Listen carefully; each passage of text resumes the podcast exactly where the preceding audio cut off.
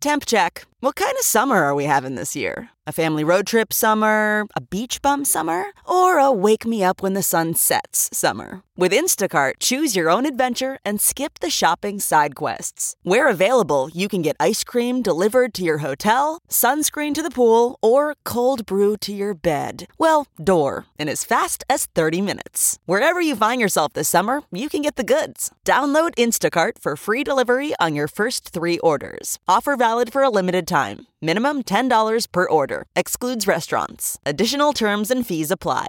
This podcast is brought to you by eHarmony, the dating app to find someone you can be yourself with. Why doesn't eHarmony allow copy and paste in first messages? Because you are unique, and your conversations should reflect that. eHarmony wants you to find someone who will get you. How are you going to know who gets you if people send you the same generic conversation starters they message everyone else? Conversations that actually help you get to know each other. Imagine that. Get who gets you on eHarmony. Sign up today. All right, my guest today has been a guest in the making for maybe about three months. Uh, Aaron Blackie is a professional mixed martial artist at basically the top of the food chain in Australia. He was going to come on after one of his fights. Uh, he lost that fight and said, basically, I don't want to come on until I win again. I'm going to take a fight on really short notice and try and get back in that winners column. He did exactly that. He just uh, he just won again and is already fighting again this coming uh, weekend for an Australian title. Um, now I know that we predominantly have like a moto fan base when it comes to Gypsy Tales. Uh, and there's people that aren't essentially into like the fighting stuff as much as I am, obviously. Uh, but this podcast, I guess we don't talk as much about fighting as we do about general philosophy. Um, and that's one of the things that I really respect and admire about Aaron is that he is a guy that is super into philosophy. Um, it's a guy. Uh, I'm a guy that's into philosophy as well. So this was a really great podcast. I knew this is how it would go down. I knew that we'd spend a lot of time talking about uh, philosophy in general, um, and I know we've got a lot of great feedback from other episodes where we have focused a lot. So even if you're not a fight fan, I really encourage you to listen to this podcast. Um, with an open mind. And I think that everybody will be able to take something out of this chat with Aaron Blackie. Aaron Blackie, we're on, man. man. We've, we've been we've been planning this one for a while. I'm pretty pretty glad it's happening. Yep, yep, me too. So you're what? A few days out from your next fight. A few days out, a few days out. First title fight at Gladstone. So fighting for the belt. Yeah, Saturday night. What um what division are you fighting in? Featherweight. Uh, yes. Uh, sorry. What uh what's the what do they call them? Like the Promotion. organization? Yeah, Yeah. promotion. So this one's Aftershock. So Aftershock MMA. Yep. Um, yeah, so they got a few shows going now in MMA. So they had a lot of grappling stuff. Um, the guys that run it, oh, those lockdowns and Oh, that. yeah, yeah, yeah. That's it's that crew. So that that's sort of making their way into MMA and yeah, doing some good stuff on the media side and yeah. And and the shows have been pretty good so far. Yeah, yeah. Well, you know, this card's got some some excellent fights um, outside of myself and, and my opponent. There- There's, you know, some some great names. That the, the flyweight fight I think is the best um, matchup in the country at the moment, which yeah, he's on as well. So Um, so I gotta, I guess I gotta give you props. I gotta respect for the way that you came on the podcast. So to give everyone a bit of a backstory. So I think some people may even remember, like we put on the story that you were coming on, and then you had a fight coming up. Um, so you're undefeated. You went in had a fight at Southport. Yep, and then you actually lost that fight, Yep. which was the first loss of your career. Yep. And then you said, I don't want to come on the podcast until I win. And you jumped straight back in. How many weeks after that loss did you fight? it was eight weeks after when we got back in, Yeah. was last weekend. And then you got you got pretty cut up as well in that fight. In that one eight weeks ago, yeah, yeah, Yeah. face full of stitches. Um, yeah, But so I guess to to the point is you said I'm gonna um you said let's not do the podcast. Yep. I'm gonna have another fight as soon as I can. I'm gonna win that fight and then I'm gonna come back on. yep, And it went to plan. yep. Back on the front foot. So I, you know, I made no excuses, haven't made any excuses after that loss, but I performed absolutely terribly. Is is from from my point of view, I haven't looked at, I haven't watched the fight. It was a split decision. You know, some people are saying, oh, maybe you should have won, that sort of thing. I, I don't care at all because I know what I'm capable of, and, and I didn't perform. And I, I have a very good understanding as, as to why, um, and that's all part of the game. But I hate excuses, get you nowhere. So the only thing to do is get straight back in there and, and, and show it. So that's why you know we got straight back in. I was actually supposed to fight two weeks before last weekend as well. That one fourth fell through. Um, so yeah, you know, I I know what I can do and I believe in myself and I'm showing that. So we've lined them up and it's been a bit of a blessing because now you know that took six months to get that fight after you know being in camp, pulling out, being in camp, pulling out, being in camp, pulling out. So finally had the fight and yeah, lost and now suddenly I can get fights. Yeah, so right. lined them all up and now you know doing well.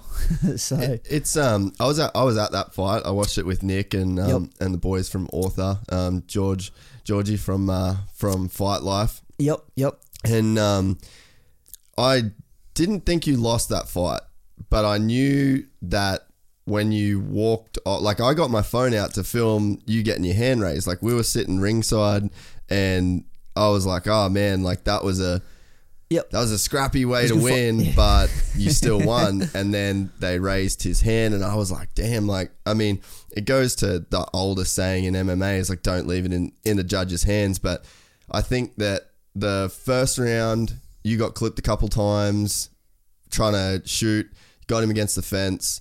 Uh, and then just couldn't get the takedown, and then I think I think did you get him down in the first round, but then he got back up. Yeah, it took him a few times He popped straight back up. Yeah. So it just seemed like a he had a very good defense for what you were trying to bring to the table. And then I guess when you get clipped coming in on shots, does it kind of do you think it slows you down when you do go back in or does it make you that little bit hesitant?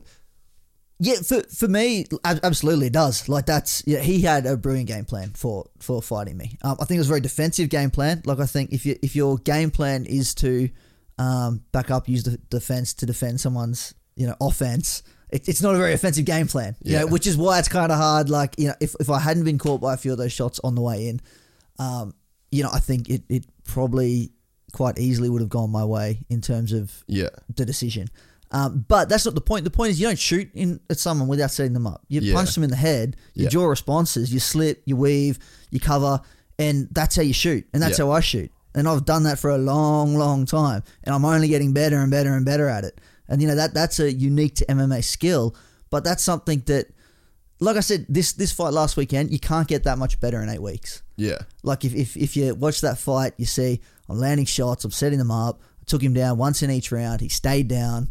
Damage, damage. That's you, you just can't. You know, you can make little adjustments, but that's a whole different. Like that, that fight that I lost was just blinkers on, oh, grab, Yeah, just- hold, hold. yeah. Like, and like I said, I, you know, it's it's the fight game, and if you do it long enough, you've got to take those losses. Yeah. I think you know you, you've got to acknowledge that if you've got the skill, you have 20 fights, you'll have a couple fights where You just didn't show up. The best you didn't show up. That's And- that's really Yep. all it is. Well, and who goes through 10 years, you have 10 year career and nothing's ever happened in, in the personal, I'm not saying that's what it was, but personal life or not showing up on the day, like, come on, you're going to have a couple of those fights. Yeah, for sure. I think that the sort of sucky thing about an MMA is when you have those fights, it hurts yeah. you know and you you have got to have that it- it's a real belief because you've got to go no i can do this to get back in there you can't fake it you can't go oh no here's my excuse here's my excuse i'll fight again in six months when i've worked on everything it's like nah like you know i messed up Mm.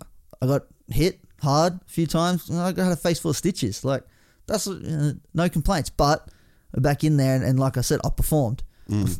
I've been competing since I was a little kid at high level competitions. You know, like I know how to compete. I don't get the blinkers on. I know how to how to. But it's one of those things, you know. So I think I've shown that that was me not so much being outperformed, but me not performing. Yeah. But in saying that, great game plan. He's a great fighter. He's a tough guy. He's an aggressive fighter. And I'm I'm not I'm not here to make excuses for it. Yeah. move The forward. the interesting thing for me about that fight was you got clipped early and then it seemed like you lost confidence to stand up and trade, even though I've seen your hands be very good.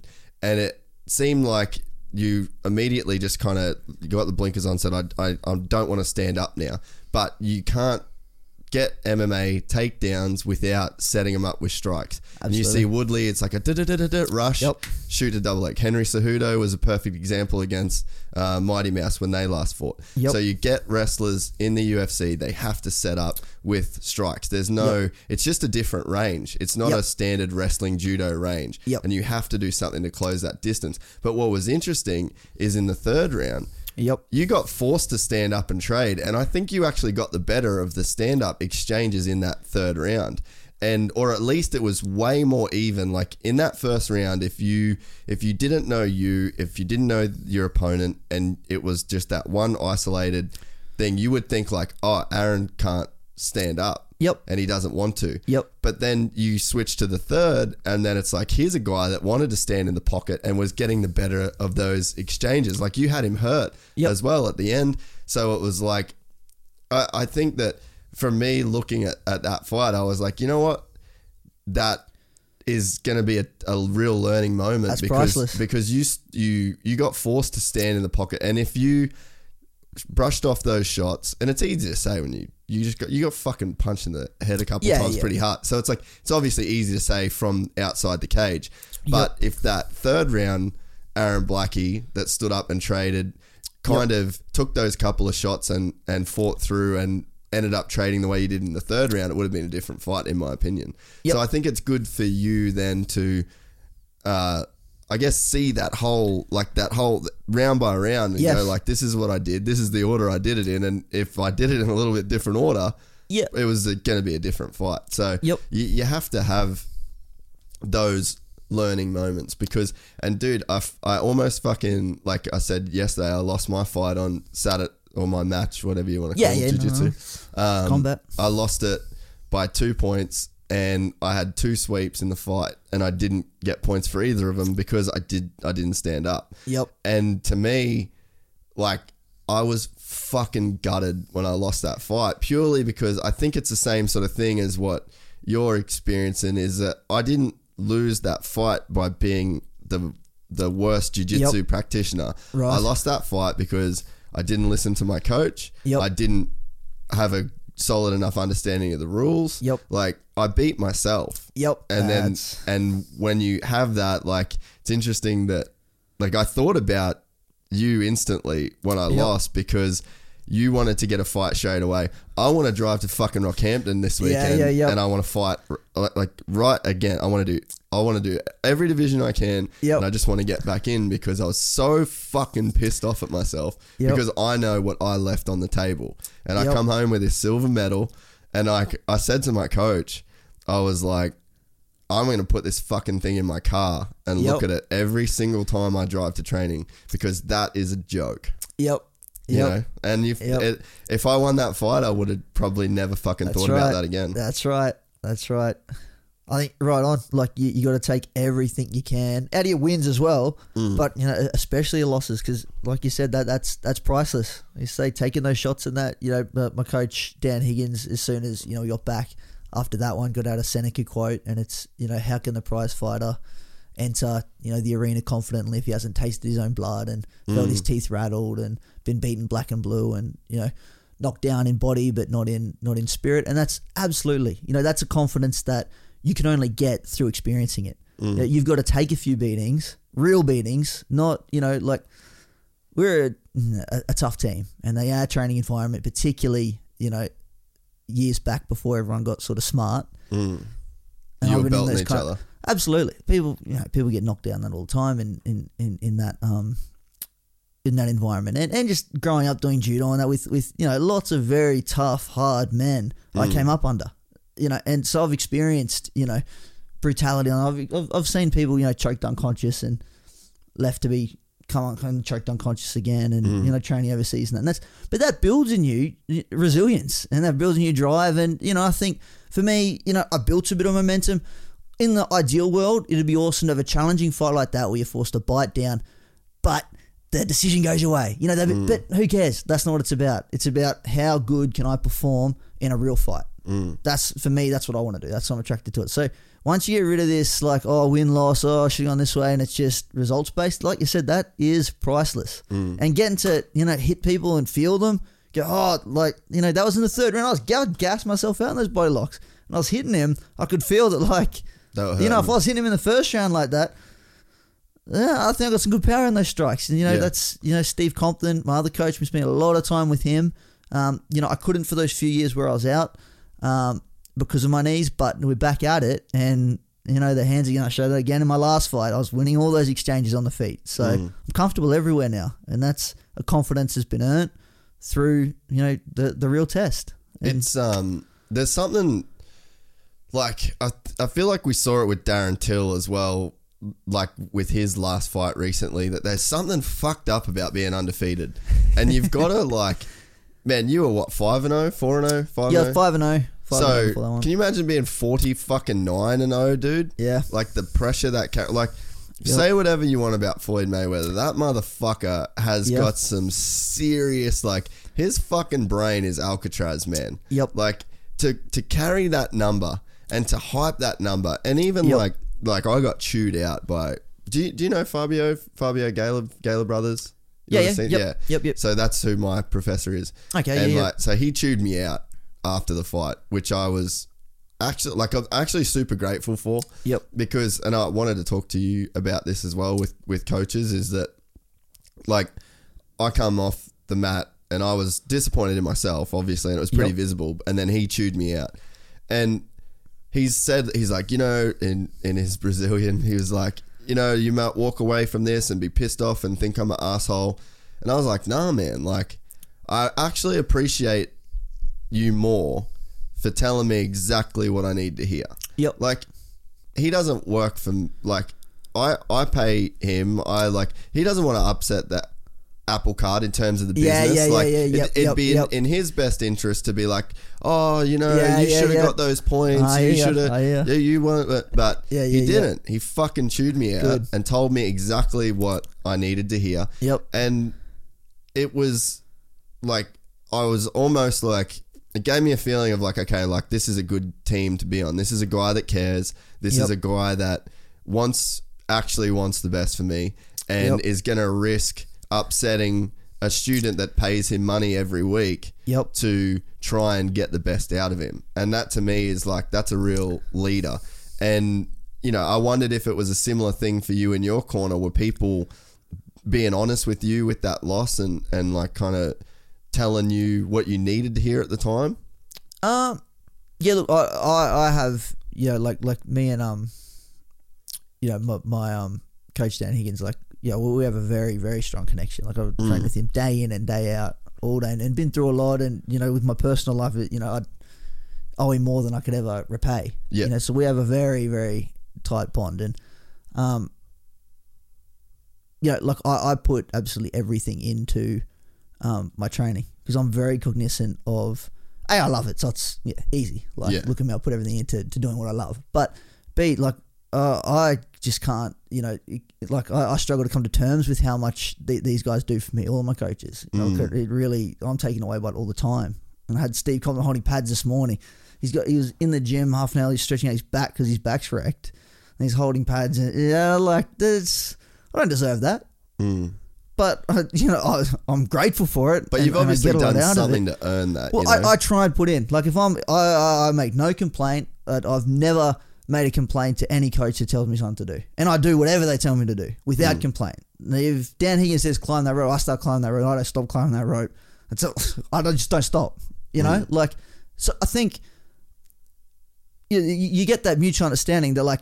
Uh, I I am doing the best I can in, in, in every regard that, and we're, we're in you know this journey together, and you know we're, all there for each other, and that that's a beautiful thing. I think that's Mm. the most beautiful thing about the martial arts because you, you form these kind of bonds through the suffering and the good times. You know, I, I 100% agree, yeah. Yep, yep. So you know, for, for us, it was like, well, what was going on? Mm. Because that's not you. Yeah. You know, you know that wasn't you. I knew that wasn't me. The second, you know, I remember I walked into the octagon and I felt nothing, and I, uh, you know, and I uh, again, no issues, but you know, I, my preparation was different to that one than any other. Okay, you know, it is what, What do it you is. What do you think? Like, was it something you did on purpose that was different, or were you like trying to I guess does the fact that you were kind of on a roll change in the way that you were doing it, or what led to it being different? Because I know, like like Georgia said, I remember her saying how hard you were training and how good you looked in training before that fight, and obviously she trains with you guys like pretty much every day, so it's like really seeing it. So I don't think that it was a lack of work, obviously, but what what was that an like attribute to that feeling? Look, like for, for fighting is yeah when you actually go out there and do it it's it's you know there's mostly mental like you got to have the skills but to perform under pressure Yeah. that's the beautiful thing some people can't do it some people can never do it for some reason Well, there's that fight or flight response. Yep. And then when you, like, I was talking to my mate Andrew about this. He actually met him in Thailand, and Yep. he was a um, uh, amateur boxer, but fucking, you should. He is good. Yep. And um, and he did a bunch of fights. He won some state titles here and shit. Yep. And um, we so we were talking, and now he does jujitsu. Like Yep. he stopped boxing, and now he's doing competitive jujitsu. Yep. And um, and we were talking about that like fight or flight response. Yep. And it was funny that, like, I was thinking that the fights that I've had that I've won, Yep. I felt so fucking in the moment. Yep. And it was like there was that fight or flight response. And I just, it brought like the a way better version of me that was just like diving on shit. Yep. And like, like one of the fights I won in like fucking 10 seconds. Yep. It was bang. Like I saw, like I set him up to double leg me. I just stood up super tall and then fucking knew that he was going to shoot because he shot in our last match. Yep. Guillotine, rolled him over, ended up in mount over. Yep. And it was just like you just feel so in the zone in that Yep. moment. And then the next, the final, close guard, guy, I made him post, Kimura, bang, done. Like it was over. Yep. And you just feel like you feel so fucking on point. Yep. And then yeah, this week I didn't. And Yep. it, it's just so like you're right. There is that fight or flight, and it either brings this hyper version of you out, Yep. Or you're just not there at all, and it goes by you so quickly, and you can't think. Like it's a it's a head fuck, man. Yeah. And I respect since I've started doing this, and obviously I'm on the lowest fucking level of combat. Really, like there's no strikes, like so it's not it's not the same as what you're doing. So I don't want to try and for anyone that's listening, I'm not trying to put myself in that world, but at the at the end of the day, I think that the the response is still the same. Like you don't know that person, you don't know their skill. All you you've only got to draw on your own confidence and your own self belief. Yep. And until I started, like I've been a martial arts fan my entire life. Yep. But and I've loved the UFC, but now to watch the walkout and to watch people before they fight Yep. is the most interesting thing in the world to me. Yep. Because it's so fucking internal, man. It's crazy. Yep. Yep. That's it's it's absolutely like, and I think that that that state, that's what um you know experienced competitors and that sort of really dial in on in understanding you know where they optimally work, and um so yeah, the inverted U arousal. Um, theory like so weightlifting basic movement high, high arousal gets better results something extremely intricate you know throwing darts something like that low arousal generally better So in terms of arousal, you mean like the amped, how Amped, amped you are. yeah, how, yep, yep, yep. So then martial arts is awesome because everyone's different, aren't they? Yeah. Like it- it- uh, on the spectrum, some people depending on their style, their game, the way they fight, you know, look like a Hector Lombard or something. He's highly aroused. Yeah. But you know, he, he's not. He's not. You know, establishing his jab. He's just off the jab. exploding. Exactly. But that's you know that's playing to his strengths, and you know that, that's how he works it. But I think everyone needs to find that that point. Hmm. And then because it is, uh, you know, it is a damage based sport, you, you, you do need to, again, some people like are going to function highly aroused. Like you said, you know, like if, if you, you know, like you get into a real fight with someone and, and you're genuinely angry, Yeah. you don't think about, um, oh, have I done enough cardio? Yeah, And is my gas tank going to last? That doesn't get through your head. You're, you're there to hurt someone. Ultimate survival. Now, it, a lot of people I think don't function very well in that state. I do. Oh, that's that's where like I'm optimal in that state because I'm a thinker. So if I'm too cerebral and too relaxed and not amped, too you know not aroused, I don't function because then I'm thinking too much and I'm not present in the moment. Yeah. You know what I mean? I think you need to be you need to be working intuitively. So if the preparation's done, you can work intuitively. The patterns are autonomous. Yeah. If it's not, well, yeah, you're in trouble. You know, you're out of your depth. You- You shouldn't win. But in saying all that, this is exactly why the second that became easy, who's gonna want to do it? Do you know what yeah. I mean? Everyone comes in, oh, everyone's awesome. Like that's the whole point. You know, that's that's why like people watch it, and and I think should have great admiration and respect for anyone that puts it on the line, even that sucks to go out there and you know put yourself out there and that and takes guts, takes balls, and you know builds character, which is the is the point. You know, all sport does. Like I was a PE teacher, and I think sport is just a unbelievably effective tool at producing character, good character. Because how do you win? You you know you've got to move forward. You got to deal with losing, you know, whinging, complaining, excuses. None of that shit works. Doesn't help you. So you see that, like, oh, how's this guy? So you, oh, well, he keeps practicing, keeps trying his best, keeps listening to, you know, his coach. All those things help you in everything. And I think the epitome of that really is um combat sports or high risk sports, which is why you know I'm a massive Nitro Circus fan, massive Pastrana fan. I was watching that the other day, unreal. Because those guys, like I use um Dropkick Murphys as my walkout song. That was inspired from you know my coach is an Irishman, but also um The old Nitro Travis Circus. movies back in the day. yeah, no yeah, shit, yeah. I didn't know that. Because like me and my brother, we loved that shit. Because that's that's the same thing. Like you mm. jump out of a plane without a parachute. That's all up here. Like I know a lot of the stuff they do. It's like I know, like I mean, don't get me wrong, those guys are incredibly skilled.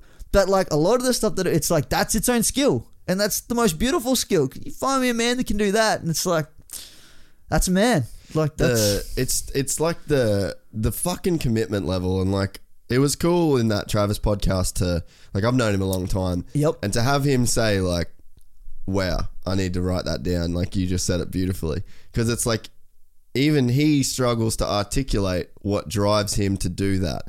But it's almost like like he said there's so much noise in his head and there's so much internal stuff going on Yep. that that moment of pulling the fucking trigger and jumping out of a plane is like the moment in his life where there's just silence. And to me, I was just like, "Holy fuck, bro! Like, what what's going on in that in that fucking brain of yours that you need to jump out of a plane just to get a fucking moment, just to a moment to yourself? Like, it's it's it's fucking crazy. And like, even did, have you listened to the Harry Bink podcast? no.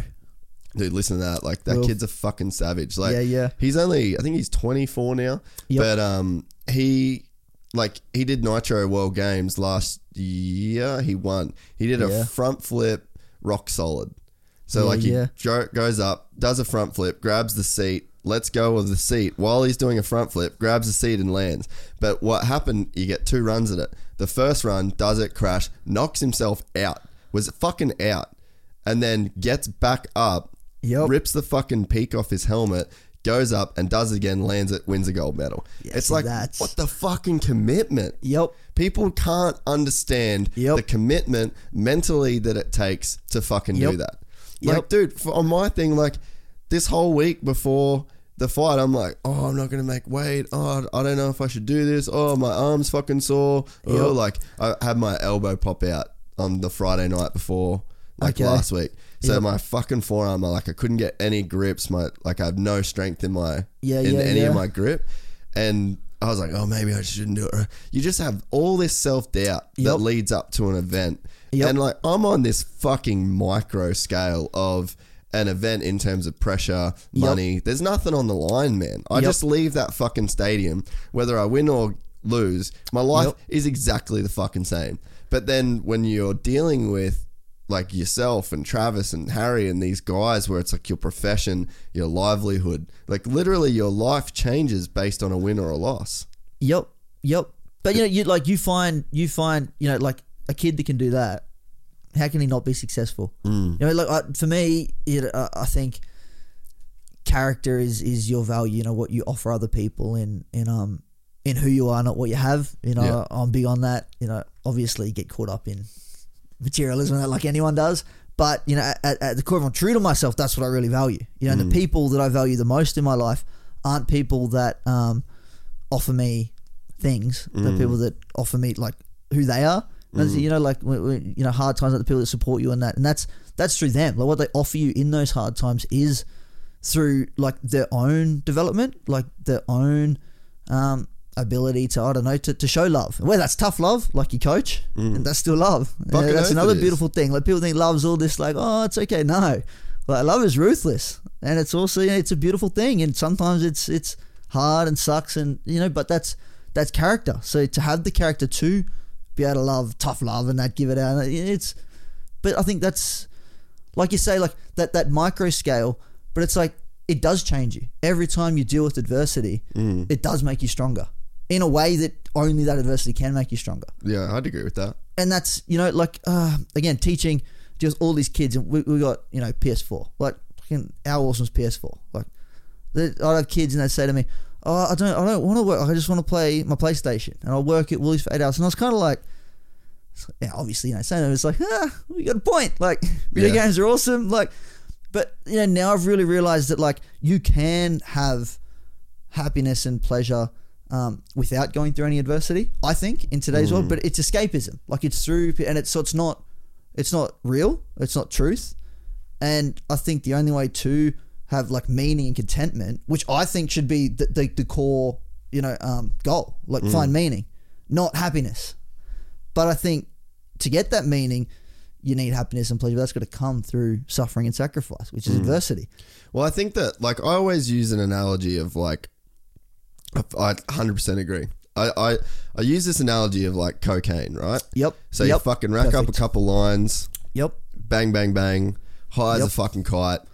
Oh, this is fucking awesome. And you're like hugging all your mates at the bar and you fucking Yep. got the swag and the confidence to talk to every bitch in the bar. Bam, pull out the bird that you want. Fucking smash away. Woo! Fucking killing it. Life's great. And then that's because you're high, right? Yep. But what? Why do you have the feeling of high? And, it, and not in terms of the drugs or anything, but Yep. that feeling of high comes because you have an offset reference point of low. Yep. And I think Yep. that I think that that's like in my life, that's been like the thing that's helped me the most. Okay. Because I've I've had a man, I fucking left home at at 18, moved to Melbourne. Then I moved to LA and I lived Yep. in LA by myself for fucking 7 years. Yep. And then I had all of this like I had no help well, well I had help, but I had no family when I was there. Yep. I had none of my old friends. I fucking was broke. I was rich. I was fucking, you know, you just up Yep. and down and up. It's just this chaotic mess that Yep. was my life for like seven years. Yep. Fun as fuck. Yep. But I had some of the lowest lows of my life Yep. there, and I had some of the highest highs. Yep. And in those moments of low, you have to realize that back to the cocaine thing, that cocaine thing is only fun because you're not doing it 24 hours a day. Yep. If you're doing that 24 hours a day, then Yep. it just becomes your baseline. Like it just Yeah, yep, becomes yep. this zero point. Yep. So then you're not high anymore, you're just baseline. Yep. So I think that you have to appreciate that life is a spectrum. Yep. You've got negative 10, you've got 10, and then you've got zero Yep. And you can't be at 10 all the time because if you're at 10 all the time that just moves to zero Yep, and then yep. there's a 10 and a negative 10 of that life exists on this spectrum Yep. and you need to appreciate that without the spectrum from 0 to negative 10 0 to 10 doesn't mean shit Yep. you have to have something to offset the the high Yep. because without that you, it's just normal and we all need that and i think that the lower the low the higher the high Yep. and i think that to to your example of the kid that wants to play playstation and work at woolies Yep. you're existing in a very limited spectrum Absolutely. and I think that that's why I I definitely try and use this podcast to encourage people to get as fucking far out of their comfort zone as they possibly can. Yep. Because you go to a negative fucking 30. Like, perfect example, I, I didn't eat really all last week. Yep. Yep. How fucking good did a beer taste on, on Ah, that yeah. Saturday afternoon? I hear. I hear. If if I drank beer every single night, yep. that Saturday would have just been normal. Yep. That beer wouldn't have tasted any fucking Yep. better. You Yep. have to you have to put yourself in these extreme ends of either like sadness or happiness or not sad but adversity Right. Yep. to, to appreciate Yep. you can find such goodness in these little moments of life Yep. when you've struggled to fucking get them That's it. And that's that's what I, like, I think that's what beauty is. That's what truth is. Yeah. You know, that's exactly. You know, so that I think you know, other other people though get caught up in the suffering. You know, what I mean, like you can escape in having those drugs, sort of Mm. thing, video games, whatever it is. But then you can also get stuck on that other end of the spectrum, just stupid 100%. suffering. Which is why I think, like you said, selecting your suffering and understanding that suffering brings reward, and then that reward brings meaning, and you get Mm. that middle line, you know, the middle road. Funny enough, everything ends up being you know somewhere along the middle road. But if you're smart with your suffering, you know you can get what you want. And dude, we know like I've got a friend that is like when you hang around this motherfucker, like I was just Yeah, talking yeah. about Tiger Woods, right? Yep. Like Tiger Woods wants to party with this guy. Like Yeah, he's yeah, the yeah. most fun motherfucker. and, and I mean literally Tiger Woods wants to party. Yep. Like they hang out, they fucking Yeah, party. yeah, yeah. This guy is just like on level fucking infinity of like rad, cool. He's this the dude. Yep. But then when you when all the people are away and all the party lights are off, he's the fucking darkest cunt in the room. And that's the spectrum, bro. Yep. That's that's that guy's gift and Yep. it's that guy's curse. Yep. Yeah. And and I think that when you don't understand the relationship, Yep. you know, and I think that I guess, you know, what you're saying, that guy that just wants to work eight hours and play video games, his spectrum's so small. Yep. And there's Yep. there's not really much room for shit to fuck up. Yep. So I think that you restrict your own high. Yep. You put a ceiling on your own, uh, the potential of the human experience. You've Yep. capped it out. Yep. But if you then open that spectrum up and you put yourself out there to say get fucking knocked out in an MMA fight, that's Yep. that's a fucking low point. Yep. That's when your head's on the canvas and you're asleep and you got a ref, ref waking you up and you got fucking lights in your eyes. That's a low point, man. Yeah, And- yeah, yeah. And that's a low point not a lot of people will experience. Yep. But then on the other side of that, the the spectrum that you're then opening yourself up to on the high side of life Yep. is crazy. Yep. Yep. No, I think I think that's absolutely what, what it's all about. And I are don't- drawn to it. I don't think people understand that you need that. You need that challenge. You need that intense, like, um, I don't know, like, is it risk? Is it just, I guess Yeah. it's just getting out of your comfort zone. Yep. And that's different things for different people. Like, Yep. if you want to hike, like, let's say you're a fucking hiker and you want to go and hike to a waterfall in the Gold Coast. Yep. Imagine if you booked a trip to the Himalayas and you Yes. did fucking base camp Yep. the reward that you're going to feel. But to Yep. do that, you've got to be miserable. You've Yep. got to be cold. You've got to be scared. You've Yep. got to be at risk of fucking freezing to death, dying. But Yep. then the high on the other side of that. So if you like, if you chase waterfalls in the Gold Coast, Yep. and that's your high, think of just how much more meaning that you can extract from that exact Yes. same activity if you but I guess the result of that would be that you open yourself up to this whole other end of the spectrum. And I think that it's it's wrong to say that's bad, that's good. It all just is, Yes. Yep. you know, Yep. and it's a it's a part of it. Yep. Yep. That's right. It's yeah, definitely because you know th- th- there's one Travis Pastrana, isn't there? Like hmm. you know, like yeah, that that's certainly not for everyone, and certainly not everyone would get contentment out of that or meaning out of out of his pursuit. But that's why I think art is such a beautiful thing because that's his pursuit. Like I said, he's obviously got this crazy dopamine system, and Yeah. that's what he's drawn to. And it would suck if every single person in the world obviously was drawn to that same thing. But that's why it's such a cool, like conceptually, of I think choosing your art form, whatever that is, your Yeah. craft, your interest, and then being all you can be in that pursuit. And pursuing that, I feel, will bring a lot of meaning. Yeah. It'll face you with adversity, setbacks. You keep pushing through. You love it. You know, you, you'll enjoy the journey because it's you know it's what you truly are interested in. Mm. And then like that again, as as, a the, the teacher in me is like that's what we should be telling these kids to do. Like, education's applied philosophy. Like Yeah. let's work out what we love doing. We don't like find what we love doing and then be all you can be in that. And through that journey, you'll build character. You'll build the ability to fuck up that massive trick, get back up, go, no, this is what I do. I'm doing it. Yeah. You know what I mean? But like you say, where does someone start who doesn't have the confidence to deal with any level of adversity? Like, Yeah. you know, you're afraid to get in elevators and that sort of thing. But that, you know, like I think that's discipline. Disciplines you know, the the like cognitive sacrifice. Mm. You're going, no, like this isn't me being impulsive. I'm, I'm doing the dishes, so I've got clean dishes tomorrow. Yeah. I think that's where you can start, maybe. You know, with some of these kids, because I just think they'll like, man, this kid like doesn't have support, doesn't have like how do you actually build in them anything? Like they don't want to play. We do sports, so you get like the kids that are the stars. Yeah, they love it. Like they're in their zone. Yeah, they look awesome. They're scoring all the goals. But then like the other kids who haven't had you know parents kicking balls with them and that they're uncoordinated, like it's like, yeah, man, like I feel for this kid. Like I don't want him to get up here and embarrass himself, and it's ruthless in the playground. But then I, again, I think that like to the message should be to that kid is like, hey man, this is these negatives, right? And we're Yep. stacking up, and we're, we're now all of a sudden we're at negative thirty, Yep. which means your reward is going to be on the positive thirty. Yep. And it's like I think it's just we've got to Yep. establish that relationship to where it's like all this fucking bad shit that's happening to you is only going to make the reward better.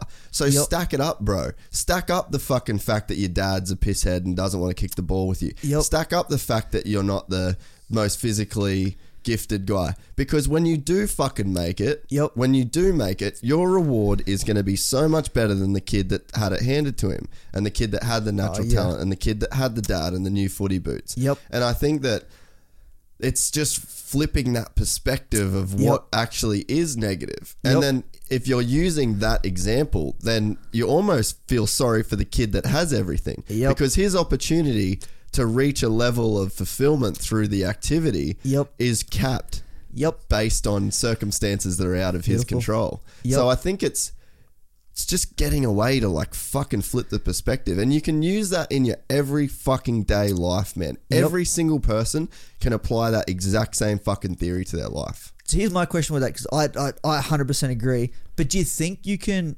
apply that unless you have not done that? Like unless you've actually done some things in your life where you've gone, I'm not proud of that.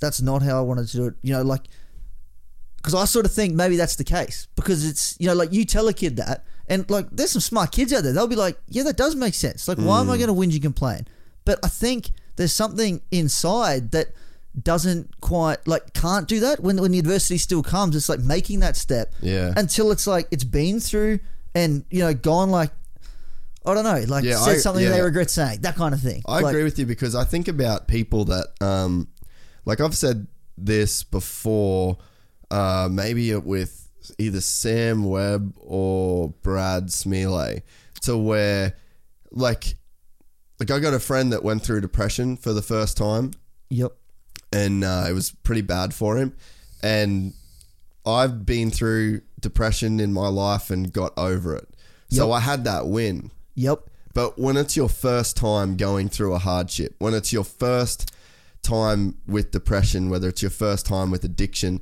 and you don't have that reference point of beating that thing, Yep. then so that's kind of what you're saying. Yeah, it's like when you haven't you, when you haven't done it, you don't know you can. and when you know you can It it becomes on easier when you know you can. Well, yeah, And- that's right and now I live my life like going, like uh, I don't give a fuck now. Like whatever, throw it at me. Like I've come over, I've come over sicknesses where they've said I was going to die. I've had fucking you know zero dollars in my account in a foreign country and Yeah, sat at a fucking gas station for four hours until. The time zone switched to where I could transfer. My mum Yeah, could yeah, give me yeah. money so I could get fuel. I was in fucking Compton, dude. Just Yeah. sitting in a locked fucking car as a white white guy in Compton, Yep. shitting my fucking pants with nut like I had no no money and I just sat and I had no way to leave this fucking gas station. yep And it's like, you know, that you just you just get over it. And you constantly now I just don't have any doubts in myself. But for a person like when I sort of saw my friend go Yep. through this struggle and he was a he's a fucking good looking dude. yep Best one of the best people I fucking know. Like Yep. period yep and he went through this and he had no reference point for how to get out.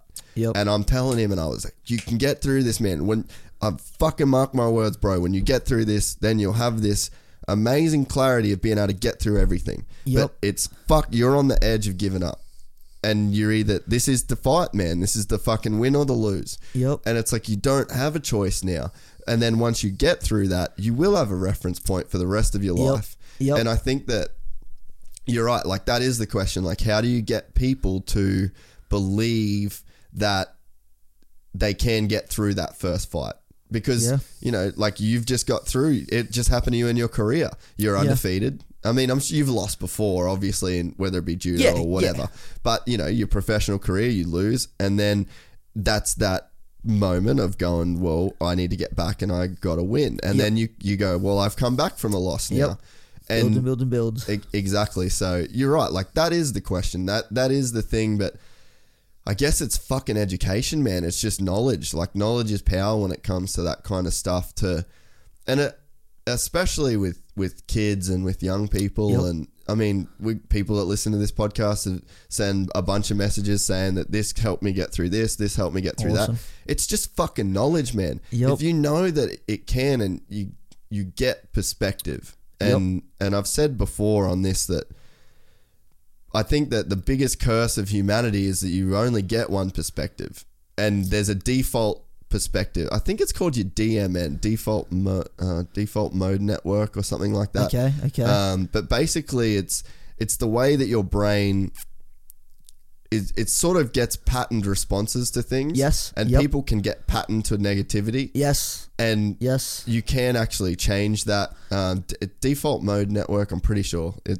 I'll fucking yeah. Yeah, yeah, yeah. anyway, Oh, but um, but I know that I've done done some research into like uh, microdosing mushrooms, Yeah, yeah, yep, yep. and um, part of that research shows that you can. They say that that DMN is basically set by the time you're about 16 17 years old Okay. so that's sort of that developmental period you become an adult the way that you think it's the way that your your brain drifts off in traffic your Yep. you know what i mean it's Yes. it's that kind of as soon as you like switch off Yep. and you go on that autopilot mode that's that dmn Yep. so if you're you've programmed these negative responses you've had a bad childhood then Yep. you've got to actively try and rewrite that that network Yep. and that's one of the things that um, microdosing uh, mushrooms Okay, actually okay. helps to like reset that Right. network. Yep. But yep.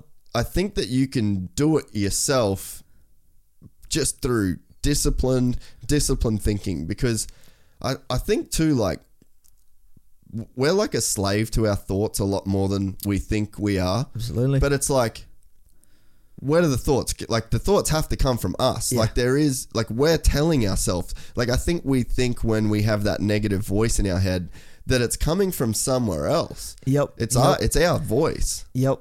You know what I mean? Yeah. Yeah. I think that's like the hardest one to program.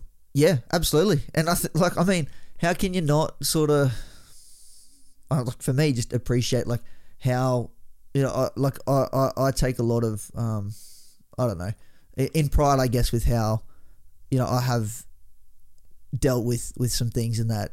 You know, and, and where I'm at now, you know, like I am chasing my dream and I'm loving it. Like Yeah. it's unreal, and, and I attribute that to dealing with, you know, I had some really big challenges early on in my career. It put me out for a few years, and and that's the thing. And I'm back now and doing my thing, and you know, but it's like I, I attribute all of that to the people that I had around me, the example that was set. Yeah. Like I've just seen, you know, everyone from, you know, like my mom, my coaches and teammates, and like my closest mates, and that there's just no, like, a lot of them are really intelligent people, and that's where we get to the other because it's like well, they reckon ten percent of the population will talk about philosophy, Yeah. ninety percent won't. So I mean, I don't know what that is. Um, but if people aren't even going to think about these things, then how do you get that disciplined thinking to make changes? That's right. But when It's- you're around that's that people- knowledge. Yeah, and that's so. So I've been fortunate enough to be surrounded by people who just they're always going to be successful at what they do because they just persevere and they're you know value based. They're chasing to to to be to be all they can be. Yeah. and that day in day out, there's just no like no one. You know, if we're training at the garage or something, someone makes some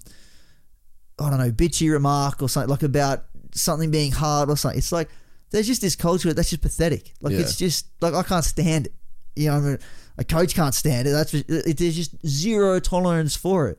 And it's like But that conditions your mind. yeah, exactly. That's what you said. So then that's that that default becomes Yeah. like it's easy. Like you don't even have this like oh maybe I should like try doing something else or no. It's like what happened? How can I fix it? Analyze, evaluate, create, move forward. Like that's just what you do, and then you get meaning out of that. And like you said, you feel those successes, and it's addictive. It's more hmm. addictive than anything. It's like, yeah. But if you've been surrounded by people who are like, oh, this is too hard, I can't do this. Yeah. Then like you know, and it's like that's just luck, is it? I don't know. Yeah, I mean, but at the end of the day, like, oh, there's people in shit situations. Yep. There's people born into shit families. Yep. There's people that have shit cards and it Yep. and it gets dealt. But the problem Yep. with like, and I think too, like, society almost rewards victim mentality these days. Absolutely. And uh, I think a huge part of that is social media.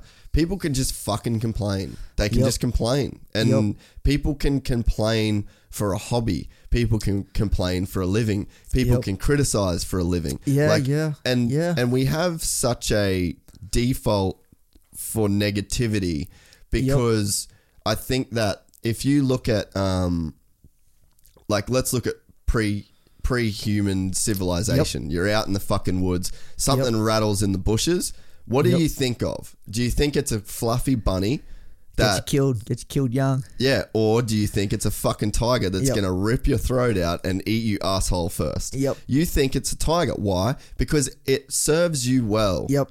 to think that it is a tiger and go on the defensive instantly. Yep. Instantly, you want to go on that defensive. Yep. And I think that in that sense, we're programmed to, uh, I guess, like default go to negative until we know it's safe. And then Yep. you can go, oh, no, it's just a bunny. Yep. But our reaction is for safety Yep. is to go to that negative place. Yep. But now we don't have tigers in the bushes. We don't have wolves and bears and you know nothing's going to Yep. break through these doors and fuck us up. Yep. And it's like but that negative bias Yes. still exists just Yes. in like a biological sense in a way.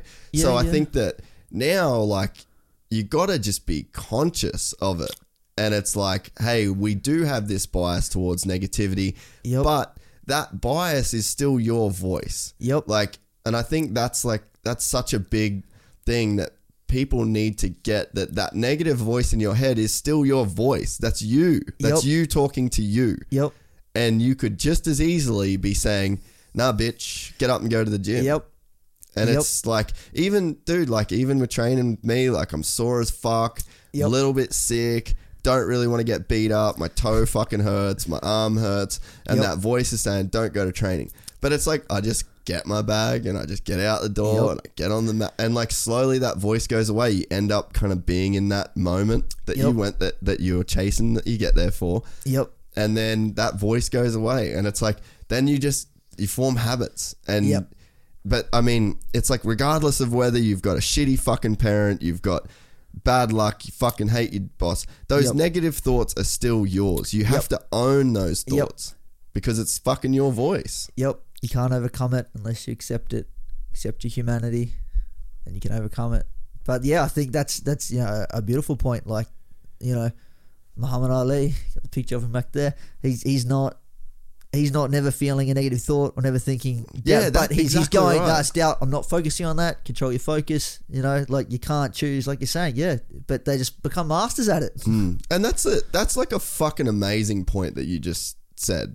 That it's like Ali still has doubts in his fucking brain. Everyone. Yep. It's not like and I think that like you look at like a Conor McGregor and you're like, Yep. man, he just never has a fucking bad day. He never doesn't go to, he never doesn't want not want to go to training. He's never too sore, he's never too tired, he's never scared. He's all of those Yep. but he's a master of controlling those thoughts and being the boss of his Yep. own mind. Because it's like all of the battles in your life are fucking fought in this fist sized cavity Yep. in your fucking head. Yep.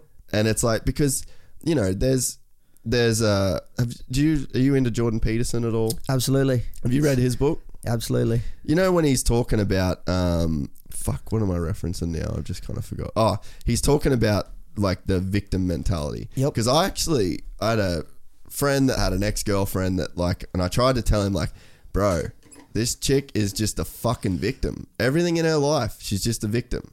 And I'm like, she's she was getting a job that was far away from where she lived and then she sat in traffic and then she complained about the traffic and then she said that she was putting on weight because she didn't have time to go to the gym and I'm like all of this shit is like this chick making these decisions to stay a victim and I'm like I'm not on board with this I, Fucked up. and I had like this fucking epiphany and now I and I looked and I just looked at all these fucking people I knew that were like playing a victim Yep. and I was like, light bulb moment. And then I read Jordan Peterson's book where he was talking. It's called 12 Rules for Life. If anyone wants to listen to it, it's fucking incredible. Awesome. Um, but he was saying that that whole victim thing is uh, there's no point doing it Yep. because there's always somebody worse off than you.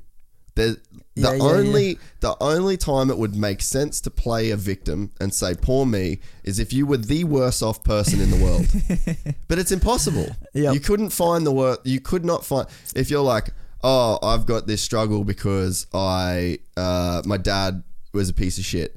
Yep. And then the next person comes along and says, "All right, well, my dad was a piece of shit too, and my leg got blown off in Afghanistan." And then the next dude goes, Yep. "Oh, well, my dad's a piece of shit, and both my legs got blown." So it's like it's just this fucking. And then as soon as you can realize, and you go like, "Oh fuck," Yep. I can't complain. I'm not Yep. the worst off person in the world. Yep.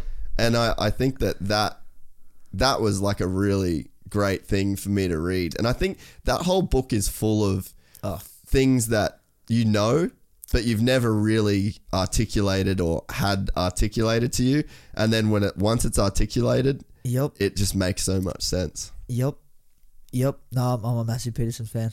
Like like you say. Um, and what do you say? You don't become less afraid, you become braver or whatever like that. I just Mm. think is absolutely beautiful. Yeah, that's You know fucking yeah, that's like- that's so true. You you never become less afraid. Yep. But you just I guess have more courage, right? Yep.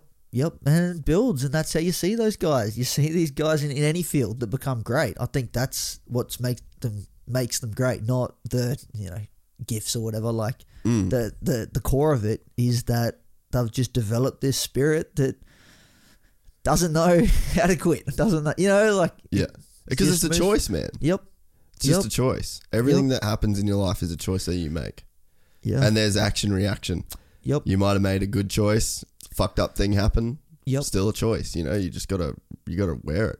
Like you say, yeah. There's one of the reasons that I really wanted to get you on the podcast. Yep. Once Georgia told me, like, oh, you gotta get Aaron on and I started following you on Instagram and I Yeah, could yeah. really see like there's a thoughtfulness in you and even obviously even in this conversation you're super well read you're very philosophical and i think that it's something that i enjoy in people because you're right like what 10% of the people talk about philosophy? Yeah. and i i think it's i think it's so important like way more important than people think because there's so many examples of of like you kind of know something but you've never articulated it you've never Yep. been able to articulate it and it's like Yep. when you talk to people or when you read things or when you listen to things it's those light bulb moments and those light bulb moments can change your life yeah. and Priceless. has it always been something that you've been interested in yeah, like my my um father's a very very intelligent man, and so you know like th- these sort of discussions were something that that he um enjoyed and that and um See, that's fucking cool, man. Like, I, I my dad's not a guy I, I have these conversations with. Yep. Just a different style of dude. yep But that must have been cool to kind of grow up with that kind of like awareness or like that conversation taking place. yeah again I mean I, I just thought it was you know it didn't seem like anything different to me yeah Mm. yeah exactly but then I guess yeah as you sort of get older not many people want to talk about philosophy or anything like that you know it's Mm. kind of you know people aren't interested but Why do you think that is? I think when you start asking questions, I think you inevitably realize how, for want of a better word, pathetic we are. Like you start to once you start to go like, what is a great? I'm saying, what is a great person? You know, what what virtues do they contain? And you start going like, and again, where we get this from, that's debatable. We don't know, but you know, everyone has their own perspective, and we seem to have the correlation that being brave's cool. You know, no one's like, oh, he's brave. Uh, you know, yeah, what a loser. Yeah. He's so brave. Exactly. Yeah. Being selfish, not It's cool. like a it's a very positive virtue, Yeah. and it has been throughout time. exactly across all cultures, like whatever. That that's not the point. The point is we ha- we have these virtues. I think once you start to look at it, like okay, that is where I get satisfaction from. Like meaning content when I do do those things that I not when you know I get a cool pair of shoes. Like yeah, it makes me mm. happy for a while, but that's not where I get that you know that prolonged sense of of purpose and meaning and value in your own life. And I think that that's not easy to deal with. Like that's really hard to deal with and can make you feel pretty pretty down with where you are, with how you've dealt with things and and that's like the first step, which is probably a big one to take to go, you know, cuz first you got to acknowledge that like I'm nothing what nothing compared to what I can, which is again That's that Shakespeare's to be or not to be. daunting, that meant yeah. nothing to me. That meant nothing to me as a kid. And I had to teach English and I had Shakespeare. Like, oh no. And then you start going like, that is like everything. It's like exactly that. You think, you know, like I'm not living up to my own sense of what a, a, a great person should be living up to. And then it's like, well, how can I do that? It's like, oh, well, I do all these things that don't like, I can't change all of that. It's so much. And then it's like, oh, I better just, I just play hmm. PlayStation, just go out, get wasted. Like, you know what I mean? It's it's it's a it's a confronting thing. I, th- I don't think it's the easy road to No. try and be what you can be. I think it's hard, but I think it's the only road that's going to bring proper meaning. So you, you've got escapism, and I, I can't like I can understand why people escapism's attractive, why it works for you know, but I don't think you're not being true to yourself, Mm. and that's what it comes down to. I, I don't know. What do you think? Why do you think people are interested in it? Yeah, I just think I think you're right. Like I think it's just hard. Like I think it's hard to be honest with yourself. I think it's hard to be critical of yourself. Yep. And I just I again like more and more I think that we're just taught that we're supposed to be happy all the time. Like we're we're ta- we're taught that like that if it's not if like I think that people lose perspective of like the life as a whole Yep. like how long all right let's just i'm gonna do some quick math this is Yeah. not something i've done before so there's 365 days in a year let's say i live to be 80 years old Yep. that's 29200 days of my life Okay. what the fuck does one shit day like if that was dollars right if that if that was dollars Yep. you take one dollar out of that Yep. D- does it matter No. like what the fuck would you you wouldn't even notice or let's say you could print that 29000 as to like one big check Yep. what would it what would ripping one dollar out of that Yep. like you wouldn't even notice it Yep. it barely fucking changed the the shape of the object Yep. and i think that people put so much focus on like a, a bad day a bad Yep. week a Yep. fucking a bad night and it's like it's fucking insignificant in that 29200 number Yep. it's a fucking 0.000 you know what i mean Yep. and i think that like whenever there's bad times in my life or bad weeks or bad days i just take myself out of that day Yep. and i just Yep. and i i try and imagine that day as a blip on the timeline of my life because ultimately in my life i've had more good experiences Yep. than bad and it's like I mean, I'm I'm fairly pragmatic in in the way that I think. Like, Yep. I think I have a like I'm one of these. I feel like I'm a creative person with the film and all the stuff that I do, and I I like that. And even in my training, I like to try and be creative. Yep. But then when it really comes down to certain things, like last night, I was fucking drawing flowcharts of like my game. Yeah, yeah, because yeah. I, I'm like, I'm looking at, I'm looking, I'm like, what is this? Where, like, if I draw it, can I see holes? Yep. If I draw it, can I make it quicker? Can I make the process of? So I have like a pragmatic brain in that sense. Absolutely. And so maybe it's just easier for me to like pull back. But I just think people live in this like. I think people like live and wallow in the weight of a moment. And that they don't Yep. have as much perspective that a moment is only just a moment. Yep. So it's like I just don't see the point in like living in a moment. And then I think that on the biggest scale of like thinking about philosophy and stuff like that, Yep. it's like if you're so consumed by the moment, like philosophy isn't about the right now in a way. Yep. It's, it is like about that big picture. Yep. So I think until you can remove yourself from, you know, being stuck in the moment, Yep. or it's like even like a bad patch in a relationship, right? Yep. Like you go through a bad month or you go through a bad week and you're fucking arguing every day. Yep. And I've had this with in my relationship where I've literally said to my girlfriend, I'm like, fuck man, if we're gonna stay to- say we stay together till we die, Yep. what the fuck does this week mean? Yep. It's Yeah. really not like this doesn't define a relationship. Yep. Like, are we even gonna remember Yeah, that we yeah, argued for this this week? Yep. So it's like, you know, I just I think again, it's like we just have this. I think it's a mix of like society kind of painting this picture of happiness Yep. and promoting happiness as this only feeling, and Yep. it's like you only want to be happy. Yep. But again, I just I think that you have to think that life is this balance of good and bad, and Yep. without bad, you can't have good. So embrace Yep. the bad. Yep. So it's like I don't know, and I just I think I think though people are getting into it more and more.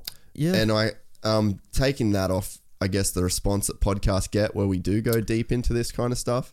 And that's why when we start talking about it, I'm just like, let's fucking just go. Because I want like I want people to have those light bulb moments. Yep. Because I've had light bulb moments that have changed my life. Yep. Like completely. Yep. And it's like I think that if you've got someone you trust and someone that you listen to a lot, Yep. someone that has come through for you with little nuggets of fucking gold, then it becomes a lot easier to then when you kind of do have those light bulb moments, Absolutely. you can like you can take it because I think the the best way to learn a lesson is to learn it yourself. Yep. But if you can develop a brain that does learn through being told something and trusting Yeah. that it's right, Yep. you know, because you probably got that with your coaches. They're like telling you to do something that's not a lesson you've learned, but it's like you're taking their word for it, you're taking it on board, and then you are doing better because of it. Yeah. There's like, I, and I guess maybe that's just not like a stubbornness or it's like an open minded kind of perspective that you'd have to be able to do that. Yeah, yeah. What's that? You know, you are who you surround yourself by. I guess, like you know, Mm. part of it, like that that symbiotic relationship. But again, does that just come from you know, like that's cultivated, isn't it? Like Yeah. that understanding that, yeah, hold on, you know, these people do, you know, do things how how I want to do them, or you know, live lives that that I admire or whatever. And so if they're telling me, you know, this is the way to go, then I should listen Yeah. to that. But you know, like I was terrible as a kid, as, as I'm sure you were. Like most people that you know have those more dopamine type systems seem to, for whatever reason, you know, it's like no, that's what I want to do, so I'm Yeah. going to do it, and then you know, you know, the stove does burn me. Okay, Yeah. Uh, the fire pit is hot. Okay, I know that now, but yeah, so, but then like you say, that's to experience that and then to see that. I think that's when it really becomes like when you can start appreciating those bad times because it's like, like you said, like you had the, those highs and lows, but it's like. I don't know. Would you change any of that for where you are now? This like understanding 100% that you had. not. That's what I mean. That's that's what the beautiful thing is because it's like you think some of those lows hurt so much, you know, but it's like Would you take back your loss? D- No, no, no chance ever. Because that, you know, there there were some big changes I made in in my personal life that absolutely it's a blessing Yeah. without, you know, without a doubt. Like it, it's almost scary. What would have happened if, if it didn't happen? You know, that's Yeah. just saying eight weeks ago, and that's the other scary thing. About it. It's ongoing, isn't it? Because you sort of, you know, if you told me before, I'd be like, no, well, I'm doing all right in that. But then, you know, when you're forced to go, oh, what was I doing? And you know, it's like. Yeah. But then you've got that capacity, you've got that philosophy to fall back on. Y- You're asking those questions. You know, because the other, if you don't have that philosophy, um, then what do you fall back onto? Then you fall back onto like, oh, this shit, I'm gonna go party for a while, like fucking, I you know, that's with everything. And it's like, so you are your applied philosophy, whether you know what that is or not, and Yeah. whether you've got some other ideology but you don't apply it, like you are the philosophy you apply. So it's like, well, control that philosophy and then see what happens. Yeah, Like, and cultivate that philosophy. yeah. Yeah. Yeah, and that's yeah, exactly. Like how do you know what you want? how do you know like oh, I want this, I want this, I want this. Well, why? Like, you know, and I think once you can understand that then it's like ah, I just you just get this appreciation for it then for the hard time. But again, it's like how badly do uh, you know when you talk about suffering that's like, man.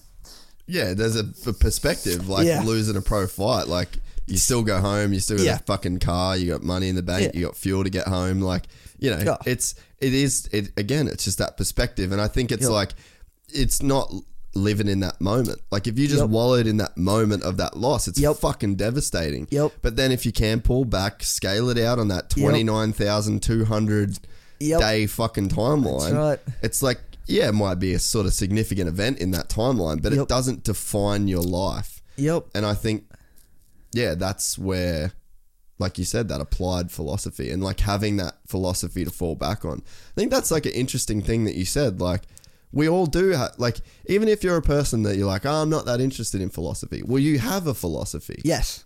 And Yep. that's interesting. I've never thought of it like that. No, no, definitely. But you just might not be aware of it. Yeah. Therefore, you're not really in control of it. Yeah. And have you cultivated that philosophy by choice, or have the like? I always say this example of like, I think there's two types of people in the world.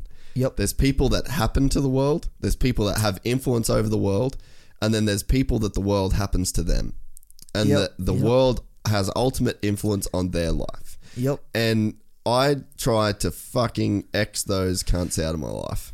Like, if you're a person that happens to the world, oh, I got stuck in traffic. Oh, this happened. Oh, that Yep. happened. Oh, this happened to me. Oh, then I'm like, fuck right off. Yep. Like, I want the people that's like, dude, I just fucking made this happen. I just did this. This this happened. Oh, like you Yep. you you go through life and it's like you're like think of it as like the matrix and it's like are you the one that's influencing that or are you just a constant result of of the fucking the matrix? And it's like i don't know I've, I've had stuff in my life where i felt like fucking neo in the matrix in terms of like you know i've said it, it before like i was at customs in uh, la once and i was like sketched out on going in on a holiday visa and then i get down to the line and then I see this one dude like laughing and smiling and being really nice to everyone. But there's like 40 fucking people there that potentially could have been the one to stamp my passport. And then you've got like, so there's 40 people there, then you've got three lines, and then those three lines funnel into like, Yep. you got all it. And I was like, I want that motherfucker to be the one that stamps my passport. And like, I don't know, Uh, that was the guy that I got. Yeah, and yeah, it's like, yeah. is that me like influencing the matrix? like, how much influence do we have over our surroundings more than what we think we do? Yeah. And it's like, or are you the person that negative would go like, oh fuck, I'd never get that guy. What are the odds? What are the odds of getting that? Yep. So it's like, yeah, I just think that there's so much power in that kind of thinking Yeah. of like, are you gonna happen to the world, or are you just gonna let the world happen to you? Because the world doesn't give a fuck. Yep. The world does not give a fuck. Yep. You're so insignificant to the world. So it's like, make your mark. Be a person that happens to the world. Let the world know that you're here, Yep. or it's just gonna run over you. Yeah. And it's you don't have to be famous to let the world know you're happening to it. You've just got to be in control. Be the one that's making the choices. Be the one that's, um, you know, making an impact on the things that that you do. Yep. So it's Yep. like I don't know. I just feel like there's just those those tiny little ways of thinking. Just if you really commit to them and believe in them, they can just become so powerful for you. Yeah. Yeah. I mean, that's that's what thinking is, really, isn't it? Like that's what you can use it for. Mm. Should use it for. Yeah, and uh, and I, yeah, it's just like that whole. I think it's just so that voice in your head is yours. You own that. You control that. Yep. There's no. I like that. That's not coming from anywhere. Where else is it coming from? Yep. Yep. You know, and it's like that that good angel, bad devil kind of thing. It's Yep. still you. Yep. So, and it's like you know, there's so many people where it's like they're a bad drunk. Oh, I'm Yeah, a bad yeah, drunk. yeah. No, that's you. you're you're a bad person when you drink. Like that's not that's you. You're doing that. yeah, it's like yeah. So, um, so you we'll backtrack a little bit. So you're uh on the Olympic judo team, right? So that's or the Australian judo team. As a or- junior development team, yeah, yeah, yep. So like they had this junior program um, set up by the government to sort of bring people through because obviously judo being an Olympic sport. Yep, yep. So very different um, in terms of yeah, like it's it's competition structure. Mm. It's not professional. Um, yeah, it's a painful sport. dude. I had like, I had like, not not that I had no respect for judo, Yeah. but I just didn't understand how fucking savage Man, judo was. It dude. is a warrior culture like none other. Like Mm. that whole samurai thing that runs deep in, in all different kinds of interpretations, but it is a no. Yeah, it's ruthless. yeah. Like, yeah, So, what got you into? So, was your dad was pretty into martial arts, right? yeah, yes. He did judo and um, karate and amateur boxing when, when he was a kid. He's from New Zealand, um, so he did all that. So sort of, which is also another warrior culture. yeah, yeah, well, uh, yeah. He he's um, like his his ancestry is Scottish. If you go through, but you know, like Australia, there's a lot of Mm. um, you know, immigration and that through through the sort of 18th century, I think. Yeah, that'd be right. Taught history. Yeah, um, but yeah, yeah, they absolutely like that. You know, again, Kiwis always seem to look at the Kiwis in the UFC, man. They're killing it. They're Crazy, tough eh? kids. Like, you know, there's not a lot of people over there. They're all well, we just had Janae Harding on the podcast. Okay. And like, she's a bad, bad motherfucker, man. Like her attitude, yeah, like yeah, no joke. Those fucking Get it. Kiwis. yeah. So yeah, old man, old man was into it and just sort of, you know, loved wrestling and that as a kid. And yeah, one of, one of my best mates, um, sort of started doing judo with me, and from there loved it and competed. And you know, I loved the combat sense of it. So there was lots of rule changes in judo which like I hated. So they took away grabbing the legs and that, which you know, Yeah, me it's like well, this combat. The most effective way to take a man down and control him is to grab his leg. I want to be able to grab his leg. Do you know what I mean? So things like that, and but like fireman's carry, where you grab the leg, that was my main. Even Joe Pitt spent your whole life doing two or three techniques. That's it. Yeah, You know, right. it's very Just sharpening that fucking blade. Yep, yep. Um, so yeah, I sort of moved away from that more and more, and then started doing a bit of cross training at jiu-jitsu clubs and that for fun and all that sort of thing, and ended up um in it. It, it integrated when um Dan Higgins, who's, who's my coach, was, was running things. I remember just watching him, just the most beautiful displays of you know like Control. well, with, with judo, like he was throwing people with like you know the Oh. MMA spar. But like he'd done judo on that, you know, in his earlier days, and and and and just you know master everywhere. But just seeing you know what he'd do to do to people was just you know like for for a young kid who loved martial arts, it's like man, I just want to follow this guy around. Yeah, yeah. just want to be able to do that, you know, and and you know lucky enough to to have been able to do that. So yeah, stuck around and yeah. Did you get super into jiu-jitsu straight away like once you started doing it or Uh, yeah, like like I said, the, the, the combative elements of martial arts were always appealed to me. So whenever I was cross training jiu-jitsu, it was like my mind's always going like, how do I do this in a fight? Like how do I do this in a fight? Like Yeah, you know what I mean? Like in a real fight, like, you know, if someone fought me, like how do I, you know, apply this or Yeah. you know, which again is why those rule changes were so frustrating in judo because I did love judo and it's in terms of you know competitive spirit and that sort of thing and it is like Beautiful. that combat, yeah. yeah, but when the rules set in that, it's like, man, I can't do any of this. It's all grip fighting, and Mm. you know, like it's like this isn't. I want to be able to shoot double legs, single legs, Yeah. body lock people, like, and what then, you do in real life. Yep, yep. So you know, jiu-jitsu obviously like, um, that had the the biggest name tied into MMA and that, Yep. especially back Yep. then. You know, everyone was winning with with submission. It's, I think that's a natural progression. Judo, jiu-jitsu was cross training a bit at the time anyway. Yeah. Um, yeah, but you know, M- MMA, I think is the closest thing we've got to replicating real combat, which still, you know, arguably isn't really that close, but it's you know, it, Well, I it's think a good it- measuring stick. Oh, yeah, and it's the easiest to understand. Yep. You know what I mean? Like, Yes. you know, you get it with judo. It's like there's rules, and if you don't watch it, especially jujitsu, like jujitsu is the worst martial arts. Like, it will Mm-hmm. never be mainstream because it just looks like two dudes on the ground just fucking stuck together rolling around. But the intricacies and the details, Yep. and there's so much in it. It's the most Yep. complex, Yep. but therefore the most hard to understand.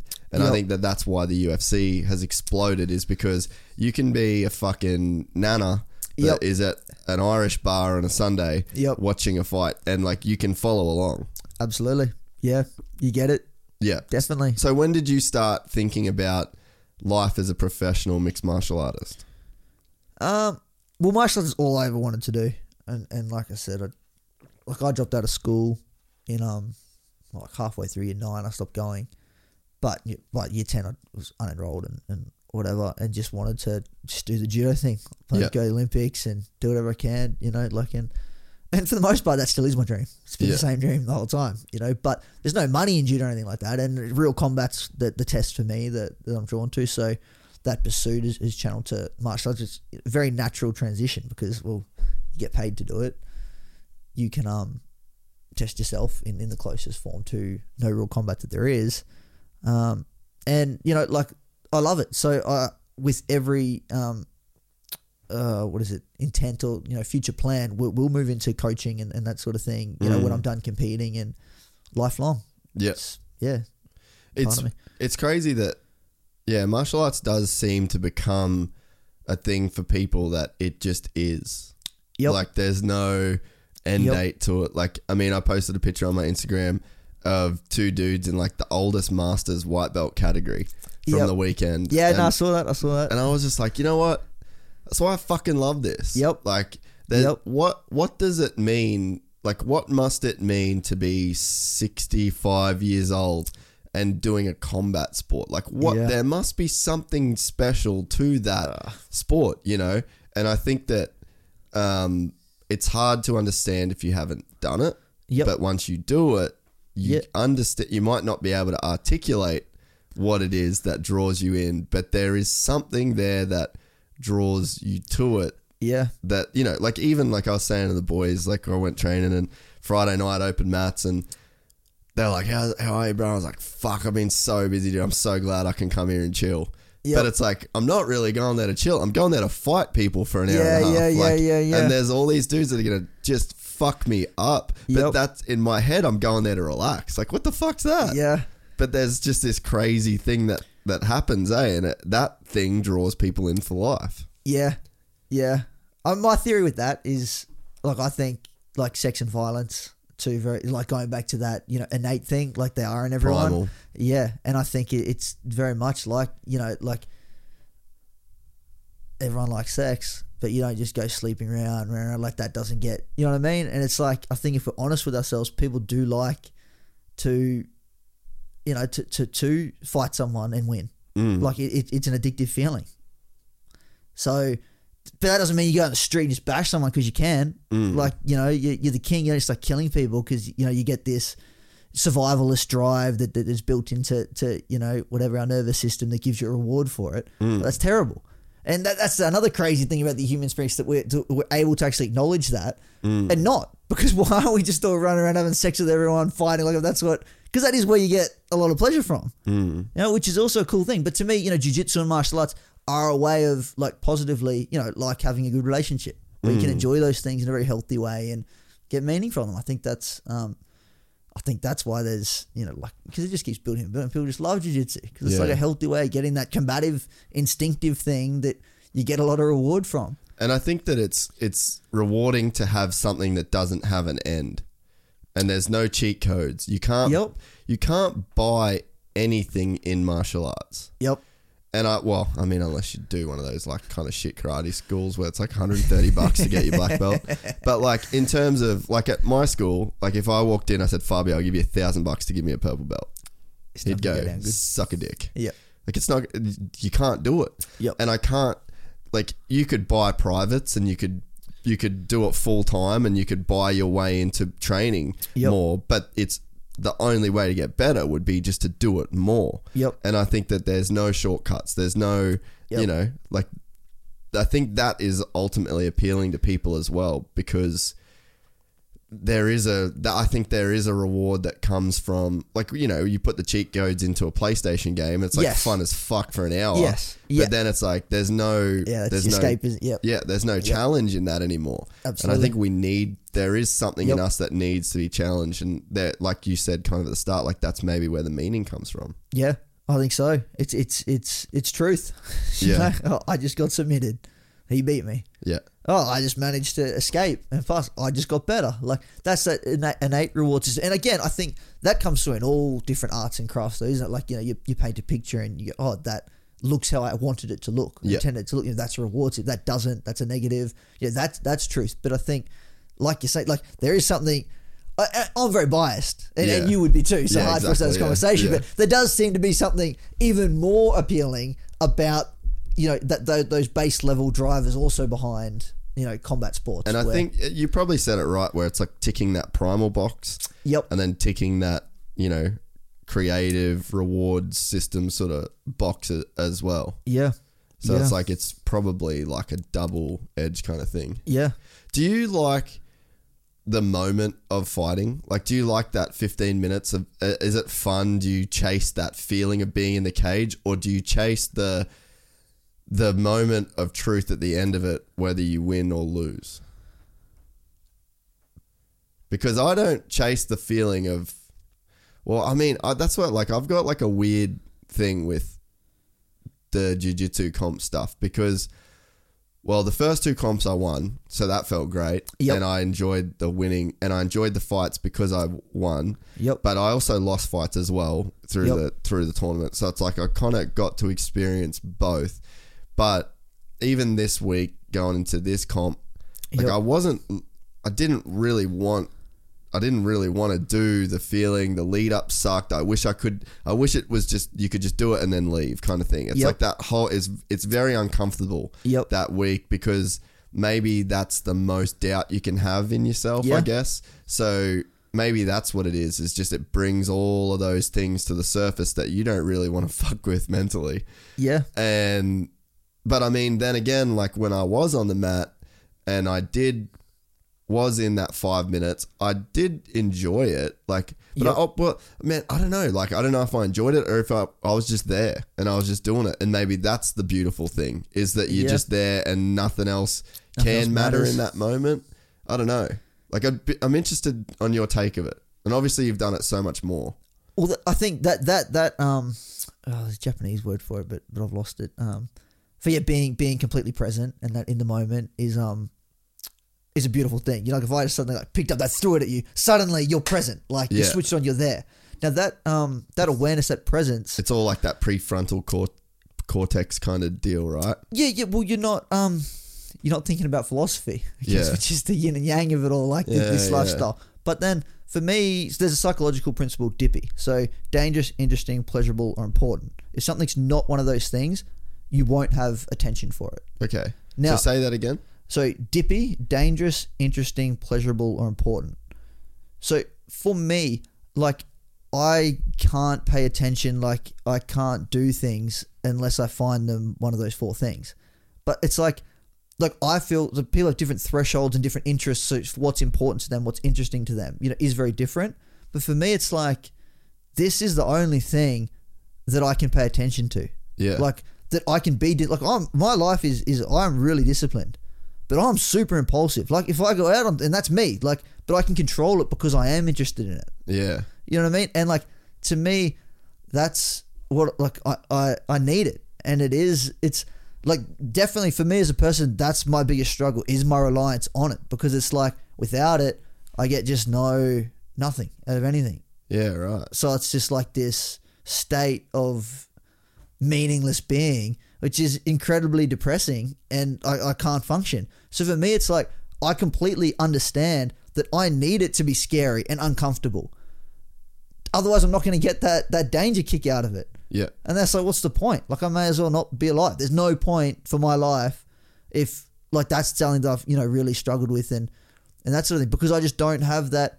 Uh, not in, like, I, I could not care less for, you know, like, if, if I'm at, I don't know, like a group of people to us, I'm not interested in. So I just can't. Some people seem to be able to engage much better in that. Like, this is easy because we got common interests. Yeah. So that ticks that interest box. So it's like, I'm here, I'm present, awesome. Yeah. But like other things, I just can't do it, man. Yeah. And like it- if we started talking about the footy on the weekend, you're out. Th- well, yeah, it's not my thing. And like, so it's like, well, I've got to accept. And then now it's like, I don't just accept it. Like, I want it. Like, I want that discomfort. Like, I want, because the second it's not, like, I'm fucked. Because Yeah. the second fighting's like, I can just show up and that's just another fight. Go there. Yeah. It's like, well, now, now what? Like, now where do I get that? You know, so it's. That's yeah. interesting that you've identified that in yourself.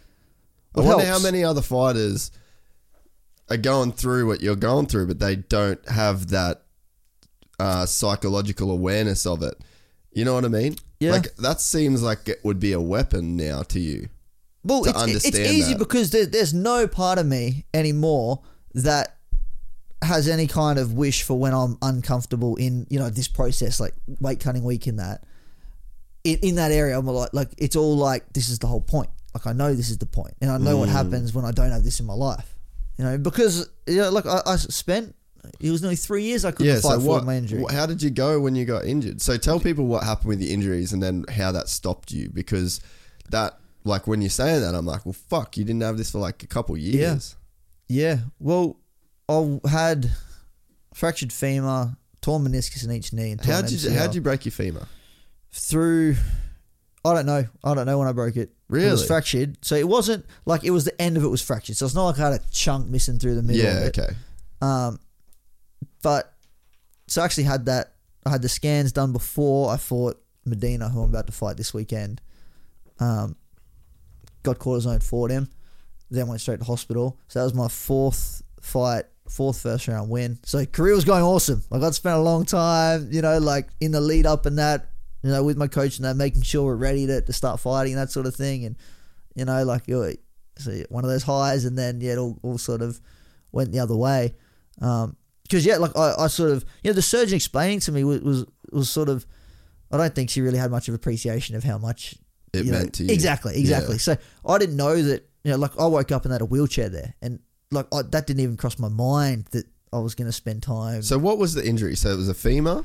Yeah, so it's- yeah, the the femur, both um, meniscuses in my left and right knee, and the medial MCL on, on my left. So it, it just from doing the judo as a kid, I'd had knee surgery before, and, and the cartilage had worn through, so it was grinding in the joint. And unfortunately, with cartilage, there's a few little things now that seem to be getting better and better. But there's no way at the moment to like No. bring it right back. you know, like knee reconstruction um, takes longer essentially, but you do get back. But cartilage, because I had I had eighty percent of one of the meniscus trimmed out when I was sixteen from judo, Fuck. and that's like he was like, you know, the surgeon there was like, look, when you're you know thirties and that, you're gonna have to slow right down and probably not do it. But I train a lot, happened a lot earlier, so going through that just put me in this state of like. You know, that, that, that took a long time, and I didn't have this understanding that you do get the, the, the you know dopamine reward system, and it's very natural to like all athletes experience it. You know, even someone goes to the gym where you don't get your, your runner's high or whatever it is. Yeah, yeah. You feel down. Yeah.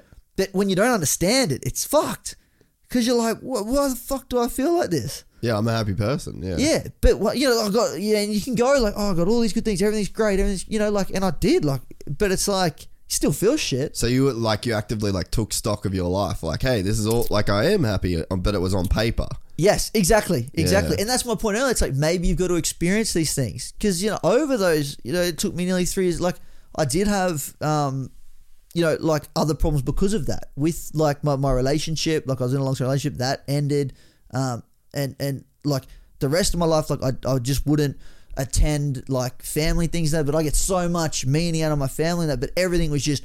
I got to get back to training. I got to train. I got to train. I got to train. I got to train. Like retool one. I'm just everything is just obsessive focus with getting it back because that's like I guess how I valued myself and uh, all that sort of thing. And Well, that's that's a problem with athletes is that Yep. your identity Yeah. becomes the thing that you do, not the person that you are, and it's very hard to detach from that. And I think that athletes have it. And I mean, like, dude, as like, I don't want to sound fucking retarded saying this, but even with this, it's like this podcast is getting fucking massive. yep, And then it's like, how do you then like? I'm super aware that like this cannot be me.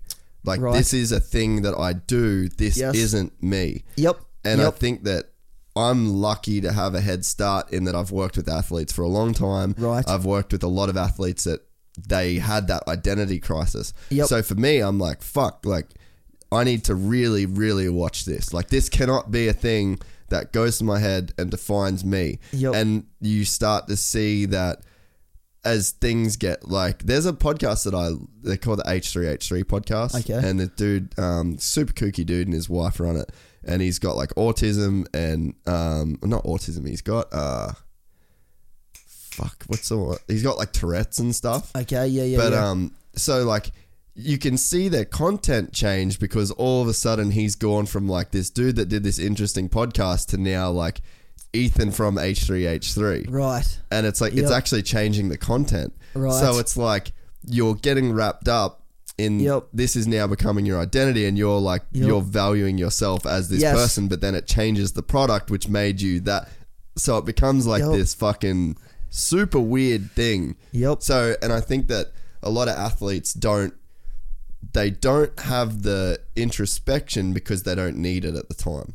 You, Perfect. You don't need to Yep, think what would happen if you didn't have this. You don't need to think if is this defining me in an unhealthy way. Yep. But it's only in those times when it's taken away, like you experience, that you have to identify. Yep. And like, man, it's something that like it freaks me the fuck out. Of like, keep this. Keep this in your brain at Yes, all times. yeah, like you oh, I'm the same, do man. not I'm the do same. not let this don't forget this shit. define you because Yep. you know and like we were talking about Conor McGregor earlier it's like is he now it's like you become a caricature of yourself yep, and then you stop being yourself and you just start being the character. and I wonder I'm like and you know that press conference we were talking about with Khabib and Conor Yeah. Khabib is not being a caricature of himself No. he's just being Khabib yep, and then you see Conor on that stage as being this character of Conor.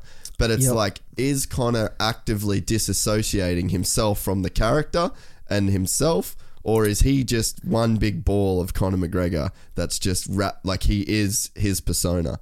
and it's like a, it's a fucking super dangerous place to be because anything can take it away and if your existence and if your self-worth is wrapped Yep. up in what you are not who you are Yep. then you run into a fucking issue Yeah. Yeah. I don't think you're absolutely right. and so that's I- that was the place where you got to right Yeah, yeah. Well, I mean, look, I, I, I still haven't reached you know any level of start or anything like that. But for me, it, that that was my dream, my pursuit, and I was on the way. You hmm. know, kicking goals in, in, in in that pursuit and dream, and you know, very aware of the sacrifices that people have made for me as well. You know, so mm, there's a sense true. of I'm not doing what you know I wanted to do. You know, because it's impossible not to have had the, the support that I've had from from you know everybody that's been part of my life, and not feel a lot of gratitude towards them. yeah And part of you know, of course, they don't care. They couldn't. They just want me to be happy. but you all feel responsibility Well, yeah, like that's what I mean. Like, and and they would all like you know be be extremely annoyed like that, that I'd even say you know like because they just want you to be happy. They just want you to you know be doing you. But you, you can't not feel a sense of obligation to go. You know, this is what I said I'm going to do, and, and I'm going to do it. You know, so uh, yeah, definitely struggled with, with with all of that stuff, and that fortunately had the right people around me too to get me through it. You Yeah. know what I mean? That's that, that's and so how long were you off Um, it was just under three years that's a before I fought fucking again. long time dude Yep. that's crazy So again, I was I was always training at whatever level I could, um, you know, but took a long time to be able to wrestle properly. Obviously, you know, striking on my feet took a long time to, to be able to get back to, to doing. And then there's of course, you know, every time I do train, to get inflammation and that. Um, but yeah, but now we're good. So Yeah, You know? that's a that's a crazy thing to go through. And do you think that like we said you wouldn't take back your loss, would you take those three years back? Well, no, because like I said, because that's that is priceless. Like that's what it's just like you said. So I just have this confidence in myself because like I know, You can get through it. yeah, you know, and that's you know as much as it sucks because I look at those things, it's like it really is. It's it's a different kind of feeling where you can go, I know what like I know I'm going to be successful, and that's that's a crazy feeling because you can't get that kind of You can't buy that. no, you can't get that self confidence. like that self confidence has to be earned through getting over your own problems and coming mm. out the other side. And some people don't. Some people go into that victim mentality and then, you know, I was fortunate, whatever it is, but I've gotten through it now. And I've dealt with that shit, and it's just like, Was it pretty dark though for a while? yeah, it was, uh, it was easily like that's like the worst I've I've felt. You know, I've got a good life, but that you know, like just the the hormonal thing's big because that does fuck you. When you used to train since a little kid, you get that dopamine and that. When you Yeah. lose that, like that does put you in a like understanding that helps so much. Yeah, yeah. it was like. Oh yeah, well that makes a lot of sense. Like, Yeah. no, of course, you get all these good hormones. Now I don't. My body, you know, has adapted to getting you know a lot of them. Yeah, it's yeah. like, well, yeah, of course I feel shit. Doesn't mean anything's wrong. Like just keep moving forward. But Do you do you know Stuart Cooper? The Yeah, yeah, Stuart Cooper films, yeah, yeah. So he said that he was like crazy depressed when Yeah. he had that drug problem that Okay. he had. Did you listen to that podcast with No. him? Dude, so he he was addicted to fucking Valium. right, And he, because he was traveling all over the world, he constantly had jet lag, time zones, couldn't sleep. Yep. Just was do- popping a Valium a day for like three years. Yep. And then he flew into Melbourne, and because he lived in Thailand, you don't need a prescription for Valium. You just go buy the shit. Okay. So then he comes, he goes, "Well, I don't want to go to Melbourne without a prescription, so I'll leave my Valium at home." yep, Gets to Melbourne, has fucking full withdrawals from Valium, and then then starts this process. He goes, "Fuck, I'm a drug addict now." Yeah. Gets gets back to Thailand, flies back to um, his parents in the UK, yep, and then gets off cold turkey. Gets off Valium, which is ac- which is super dangerous, but no one no one would prescribe him anything to get him through. right, And um, so then anyway, gets over the drug addiction side of things on the physical end, but suffered a crazy depression. And he had the perspective to know that like he was a happy person, his life was good. It was just Yes. the, it was this drug issue that had made him depressed. Okay. But interestingly, he went and did ayahuasca. yeah, okay, And okay. then he said that he had this experience that was like filled with love and gratitude, and it just like illuminated like all the people that love him. Yep. And then he just said it was like a cloud that got lifted. But he interestingly had the perspective of similar to you that like, Yep. well, it's only because of this that I am depressed. Yep. Like this isn't me yes, on on the whole. Yep. And I think that, I mean, we kind of said it before, but like it's fucking hard to have that perspective. Because, I mean, yeah, everyone, like, there'd be so many pe- people that'd be like, I'll just get over it, you know? Yeah. But it's hard when it is Yeah. that chemical based thing that, that you're talking about. Yeah, yeah, definitely, definitely. It's um, like you say, it's fucking scary, really. It's You know, cool how, how that you can get thrown off balance, but Mm. you know, you got the right people around you, and and that's it's priceless having that awareness of Mm, you know of of who you want to be in, term, Yeah. in terms of character because I think that's the only thing that can can get you back on track because you set targets and you you know you you fuck up and then you go no I fucked up I'm changing that yeah. yeah So you did a uni degree in that three years, right? Um, no, no. So I'd start. So when I started training with Dan Higgins, he he said you got to get something. Really? So I was a teenager. Yep. And That's fucking cool. yeah, absolutely. That's what Shout I out to Dan Higgins. yeah, yeah. Shout out to Dan Higgins. That's fucking rad. Um, so, and he's probably the only man in the world that you know teenage me would have listened, listened to. to, yeah. You know, That's get a respect, son. Going to uni, fucking fighter mate. Yeah. but you know what I mean. So I did. Went yeah, yep. Finished my degree, and again, that was you know again what a sort of blessing that ended up being because when I was injured, like at least I could. Mm. At the same time, like I sort of got out of surgery and finished my degree that semester. Yeah. So then went. So straight you did into- a teaching degree, right? Yep, yep. So health. So how did it go doing a teaching degree when you dropped out of school in grade nine? So I did, did, you have um, to do TAFE? Yes, so I did Cert 4 in fitness, and then that gave me like an OP equivalent enough to get into education. Ah, that's pretty cool. Yeah, yeah, you can sort of. Backdoor your I way in. I don't know how I ended up being a teacher, man. Yeah. I do, but yeah. But you're a, now. you you come across as a guy that wants to share knowledge and you know like Neil deGrasse Tyson always says because he obviously teaches and lectures Yep. and stuff like that and he always says that there's if you ask a person how many teachers like influence their life like that you still remember as an Yeah, adult yeah. everybody unless you are like a hyper fucking nerd super into school which is very rare Yep. then you might have one to three teachers that you actually remembered Yep. that made a mark on your life. Yep. And Neil deGrasse Tyson would always say to people that were lecturing or teachers, say, just be that teacher. Yeah. Just be that teacher. Do Yep. something to have that influence over that one kid because there are teachers that do change your life. And I think that, fuck, man, education's just, I hated school, but Yeah. educate like not the saying knowledge is power is like maybe the most powerful saying and like that's my favorite fucking quote of all time Yeah. because you don't know what you don't know Yep. you have to fucking find out man yeah. Yeah.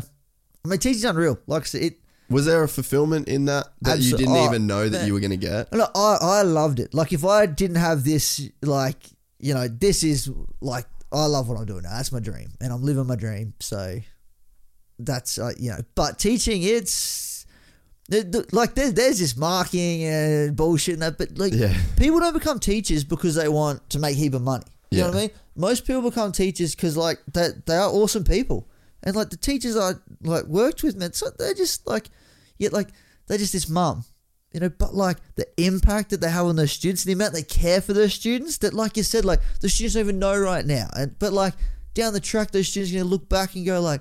Man, like this teacher, like helped me, and that. Yeah. it's like you see that all the time, and it's so beautiful. And just how you see like all these problems in society, everyone's like, "Oh, so he's bringing it down." It's like, oh, we're teaching the wrong thing. It's like, man, you don't even know. Like a lot of these teachers, they're like they are just genuine, good, value based people trying to Trying to make a difference. put in crazy hours to to make a difference in that. And it's it's a thankless job, but it does. You know, as a, as you know, an Australian citizen, it's like.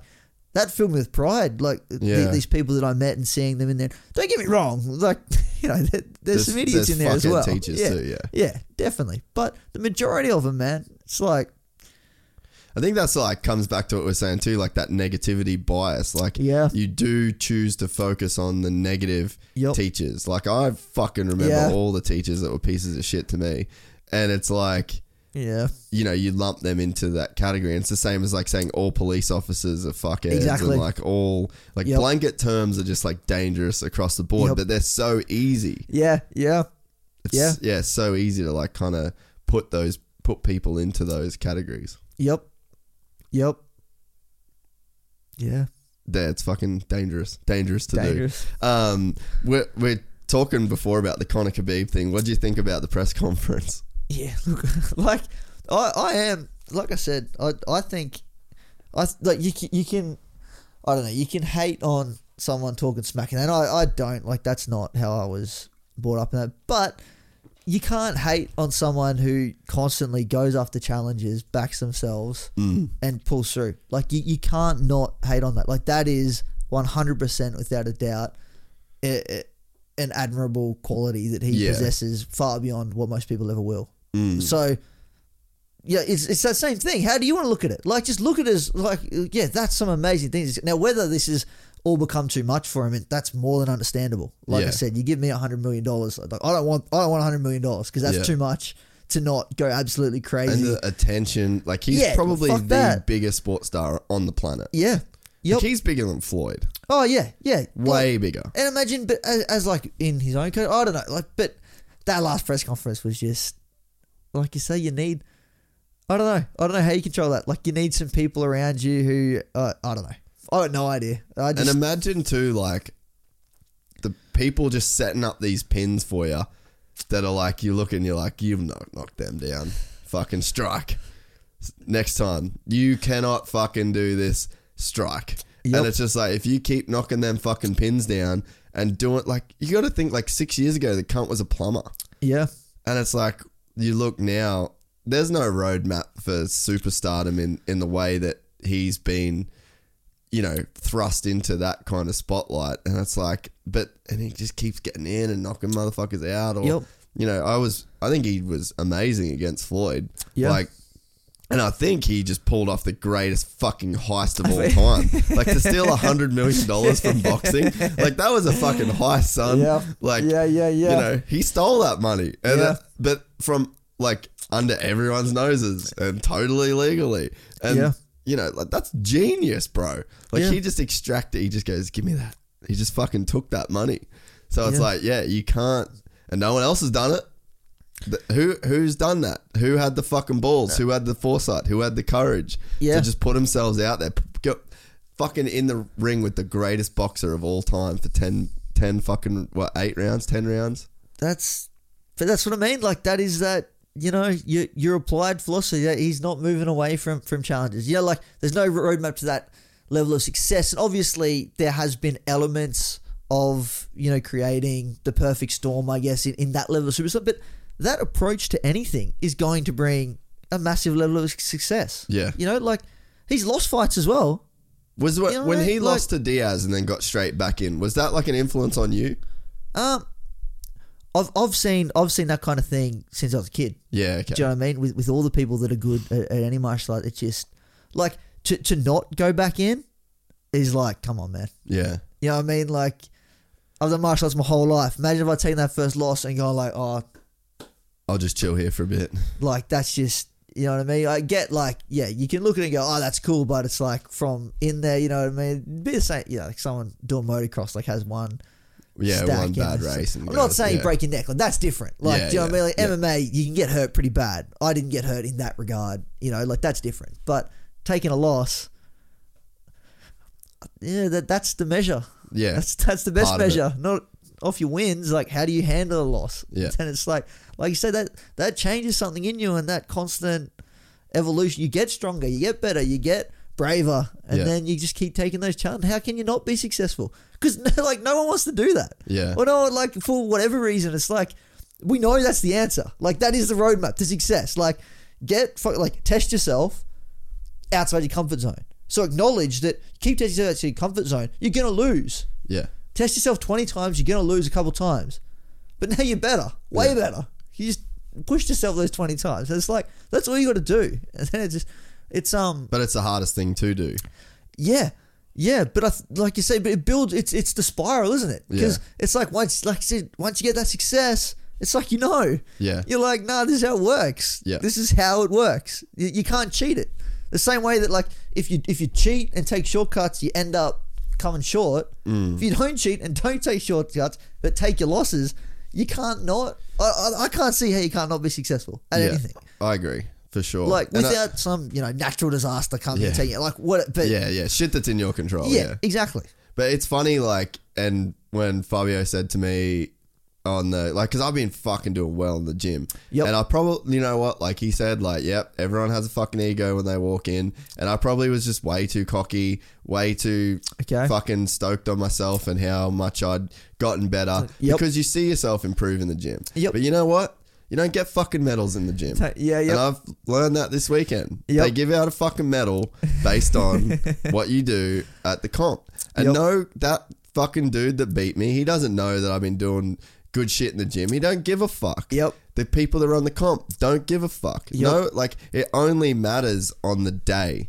Yep. And and it's like Yeah. it's what it's it's what you do when it matters that matters. Yeah. And it's like I was maybe building myself up in this safety environment of Right. the gym and around Right. people that I know. And you have success over people that you have been doing it longer than you and you know what I mean? They're Yep. ranked higher than you and that gives you this like false sense of um Yep. your ability maybe. And then I went out and even though like I lost the fight through things I did wrong, I still lost. Yep. And Yep. it's like, I, I honestly think it was a great lesson to just shut the fuck up about what I do in the gym because it means nothing. And Yep. I think it, this is a really, this was a really great weekend for me to now, I guess, take this forward. to just like, just shut the fuck up in the gym. Doesn't matter. Like, not that I tell, like, Yeah, not, you know what I mean? But in my head, like, I tell my, oh, you're doing good. That was great. That was great. You know, and I guess there's like got to be a balance of like patting yourself on the back. Yep. But like ultimate humility until the time that it really matters because a- again none of that shit fucking matters Yeah. and it's like it, it was a it definitely was like a lesson in that this weekend of like you've got to treat everything well it's like don't don't pay any mind to the stuff that really doesn't matter Yep. so, because it's like it's only when they put that comp time on that people are really going to show you 100% because it, it is win, win or lose. But Yep. in the gym, you know, who knows how hard people are going? Who knows if you really got that? Who knows if you would have got that if it was in a comp and there was something on the line? So it's like, you know, you kind of build these false little fucking safety nets for Yeah. yourself to like give you confidence. Yep. But then it's like, none of that shit really fucking actually means anything when it when it comes down to it. Yep. That's pursue truth. Yeah, and I mean, yeah, hard, hard fucking lesson to learn. Um, who do you think's going to win the fight between Conor and Khabib? You're a fucking wrestler, so you're probably going to go the wrestler Uh, dude. yeah, like uh, I can appreciate shooting him for takedowns blindly, which could be. Yeah, I think Um, yeah. So who who do you think's winning this this fight? I think like I think someone's gonna make someone look silly, which is why it's such a beautiful fight. Yeah. You know, like in their own areas, they're so so skilled. But I think if yeah, I mean, McGregor might just go clock on the way in Yeah, and dance out of there. But um, but I think if he doesn't, it's you the know, it's- ultimate. Like for me, this is one of the craziest fights in the So UFC like ever. yeah, Styles. Because yeah, they say styles make fights, right? Yep. And you've got Conor McGregor could easy, easy as fuck Aldo Khabib. He could Aldo that motherfucker like that. But if he doesn't, Yeah. then Khabib is gonna Barbosa him, and he's Yeah. just gonna. Yep. Let me tell you that if Khabib gets Conor on the ground, yeah. Conor is gonna want to die. yeah. Like No, I agree. that's a fucking scary, scary, Oh. scary, scary place to be. man. And then if nothing Khabib worse. and if Conor gets Khabib, Khabib's not going to want to die. He's not even going to know where the fuck he is. Yeah. He's Yeah. go- he's going to be gone.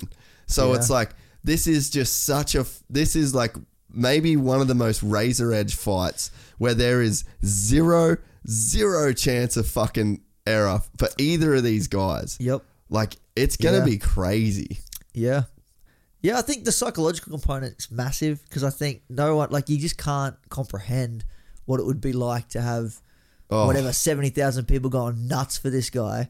And, And plus then- the like the 3 million people that are watching on TV. Yeah, true. True, true, true. And then he, like, he, he plays that card so well. You know, all the talk, he's like using reverse, like, positive affirmations. You know, like, if you want to saw a sports psychologist, and they tell you, like, to focus on, like, you know, visualize things going well, like, you know, like understand what could happen and have you know plans in place. He just blasts them over and over again. That's who's on that press conference. Like you're just gonna shoot at my leg. Just gonna shoot at my leg. He just put it in their mind over and over again. So then when you're there, crowd's going crazy. He's standing there telling you he's gonna kill you. It's like real now and. You know what I mean? It's like this is the bad guy that I'm meant to beat, and you know, it's like the hero villain thing, and it like puts you in position of like feeling like you know it's your duty. I don't know, like builds so much pressure on him, and then he's put that in the head over and over and over again, like that. What not to do? And so I'm not going to do it. Uh, dive on some little single and Yeah. Because Khabib definitely doesn't set his shit up that well. But does he have to? Well, I think that that that, that pressure Against style people, fight is, you know? is, is, is beautiful, and that, yeah, I don't know. Like you say, yeah, I'd like just jump on a low single, and is McGregor going to be able to, to get out? I, I don't know. Which I guess is what you know does make it so So so beautiful. yeah. But you would think like that. I think we'll see this fight again no matter what. yeah, I think you just keep running. You Yeah. know, like But it it's like I think that I just don't know if you can underestimate like how fucked up Dagestan is as like a place to grow up. Like you're a hard you're a hard dude based on the environment of judo and wrestling and this entire life of like martial arts, right? Like you're a fu- you've been exposed to the grind of martial arts. But can you imagine being exposed to the grind of martial arts where you don't have fucking Surfers Paradise to go and swim in and you know what I mean? this this is where it gets really interesting because that that makes sense. Like from the streets, from the ghetto, like got that hunger. But like Maslow's hierarchy, like if you don't have your base needs covered, like um, it's very hard to focus on something that's not essential. So like your arts and hobbies and that that sort of pursuit comes once like you've got Everything like food, shelter, water, yeah, like yeah, the base yeah. need. So I think like people I think can sort of like you know like Western culture in in, in, like all fields is, is very successful. Look at the Olympics. You know, Yeah. The US does really well, but like none of those Olympians need to be participating in sport to eat. Yeah. Whereas a lot of these Eastern European countries, like that is their ticket. Yeah. So, well, why is it? Because that puts it, there's so much more like emotion drives motivation. So you've got to have that shit squared away, or like there is too much pressure. Like you're not going to handle the the psychological. You're not going to be happy. You're not going to like your motivations all skewed. Like I think I don't know. Like that that that to me because that's something that I've you know, thought of heaps. Because you do get you know why is it that that that there are kids that you know don't need to be doing this and They still are still it. good at you know, Yeah. fighting's the core of that. Like, oh, he's so hungry because he. But it's like, well, yeah, but if if you're hungry enough to be like that good at fighting, you can probably work a normal job and get by. Yeah. Like you can probably find a way to get by that doesn't. Yeah, like it is sort of. I think it's interesting the way that you explained that without fighting, you're you're not you you you lose a big part of yourself. You become not happy, not fulfilled. But it's like you don't need to fight. You're not. You don't need to fight your way No. out of fucking the Gold Coast. No. you know what I mean. Like out of a great life in Yeah. Australia. And I- but there is something in you that does drive, and maybe Conor does have that to where That's what I mean. You know, yeah. So Yeah. so yeah, I guess maybe it's not as much of a factor as what maybe I think it is. You bring up kids in school, man. Like that, the kids that do really well usually have really good support at home. Not Yeah. that they can't, but like you play a numbers game. It's like you get the kids in like the um like extracurricular classes and that, like the high achievers. Most of them have um uh like married parents. Yeah. Most of them have like this is just playing numbers. This isn't saying at all Yeah, no, that I- there's yeah. not some kid who's got that ethic, got that Yeah. thing, whatever, done it. But like the numbers game, Statistically, yeah. it's like there's correlation with support at home, with being brought up with, you know, care and love and these things. It's like that's meant to be soft, like makes you soft, but it's like no, because like like I said, love's tough sometimes. Like you know, good parents and that they will make their kid work hard and discipline and that, but not so far out of their comfort zone that they need to be fighting to survive. Yeah. It's like whoa, come on, that's not how we build, build, build, build. It's you know, I think that gets a bit um Misconstrued, you yeah, think? Yeah. makes makes an awesome story, super inspiring. But I, I don't think it's the the meta for bringing up. You know, I think you know, like give people an awesome life, like Spartan culture. It's Yeah, like right. we're gonna look up. You get leisure time. You get to hang out. We train fucking hard. We you know go at it. But like. we- Everyone's dancing naked. We're taking care of girls. You know, you're not worrying about like, oh, I want to go out, play. Like, I'm not in some dirty gym in you know some country with nothing. It's like, like all these other things are also like we got food whenever we need it. We got you know what I mean, and then it's like you can endure a lot Dude, more. it makes sense. I've never really thought about it. Like, you are right. Like, we go hard as fuck at training. Like, I was watching Friday night. Like, I actually sat out a couple rolls because of the comp on Saturday. Right. And I was watching Shane and Sean. Do you, you know Shane? Uh, Shane Young. He's a purple belt from our gym. He he competes a lot, but he's a fucking Okay. bunch of, a bunch of people that in this circle sort of know him. But anyway, Okay. he him and this uh, guy Sean are Yep. like two purple belts at our gym. They're fucking like l- awesome. Yep. And they're really good friends. Yep. And we were I was watching them Friday night and they were fucking sending it. Like it was gnarly. And Yeah. and I guess when you're talking about that, it kind of just made me think of How much harder are they going to go? of that. It's like they they probably don't have that much harder. Yeah. Like they were fucking they were trying to fuck each other up. Yeah. And they're best friends. Yep. And it's like they you're right. Like on that Friday night, that's every Friday night. They don't need to be doing that. And Yeah. I'm sort of thinking like with me, like I don't need to go and get fucking choked by Greg on a Friday night like five times in five minutes. like that's not I don't need that. I'm not fighting for survival. But Yep. there is you're right, there is something. So yeah, maybe that's not as big a factor as people like to play it out. But it's a storyline that you can easily run with, right? Yeah. Yeah. Huh. Interesting. You just fuck. You just made me think about something a lot, a lot differently. But yeah, I think it's it's definitely a crazy. Yeah, it's a crazy fight for the. Um, just I just no, I just don't think we've ever seen something on the razor edge like this. You know, Yeah. where it's they're so good at, what, they, do. Yep. and it's the exact opposite thing Yep. and it's like the, yeah it's who the fuck could predict this what are the odds going to be how did this is this is the first fight where i just someone's gonna get completely fucked up Well, yeah, like there- that's- that's there's no and if it goes to a decision it's gonna be because khabib like it, it won't go I to a can't decision it won't go to yeah. a decision because conor will tap Yeah. Con- I could see, like, I could honestly see Conor just tapping to just, After that third round, getting Just taken down straight- for the fourth time yeah, and just held straight down. yeah. pressure, like a little fuck, like tap tap due to strikes. I could see But that's that okay happening. as well. You know Yeah. what I mean? Like, come on, like I don't think that takes anything away from him either. Fuck like it's no. kind of, you know, like because that's what sucks. Like that's what will happen. Like if he does get mauled and, and He'll tap made by to look strikes. silly, He'll tap by strikes for sure. if that if happens, he loses, yeah, and people be like, "Oh, he's a pussy." Like, no, he's not a pussy. He's Dude. not a pussy at all. the beating that could Khabib, like, let's But- say, let's say Conor gets, let's say that this scenario where Conor's on the ground, Yep. Khabib is gonna kill him. Get some hammerlock. It's gonna be so like he gets that lock where you're on your side, Yep. and then he holds that arm there, Yep. and then just beats the fucking piss out of you. Yeah. It is gonna be that if it goes there, but then Yeah. on the exact opposite end, like I could see Conor finishing him in like 15 seconds. Just cracking on the way in. Just first time Conor uh, Khabib comes in, that it, and like Conor throws that, and you saw it in the Till fight. That's what got Till knocked out. Right uppercut, Okay. left, um, like Oh, left yeah, cross. He does Naseem, the, Prince Naseem. yeah, he does that, right? Conor does that so like I feel like he's the only one that really pulls it off because that's what Till tried to do. Because Okay. the problem is, did you see Till's fight? No, So- I've, I've seen the highlight of him getting. Well, that's how he got cracked in knocked the out. dust. That right, Okay. right uppercut, and then he just loads that fucking left. And when Okay. you're loading that left, that just counter Countered right him. straight over the top. Right. So it's like, but Conor's the kind of guy that can pull that off. Okay.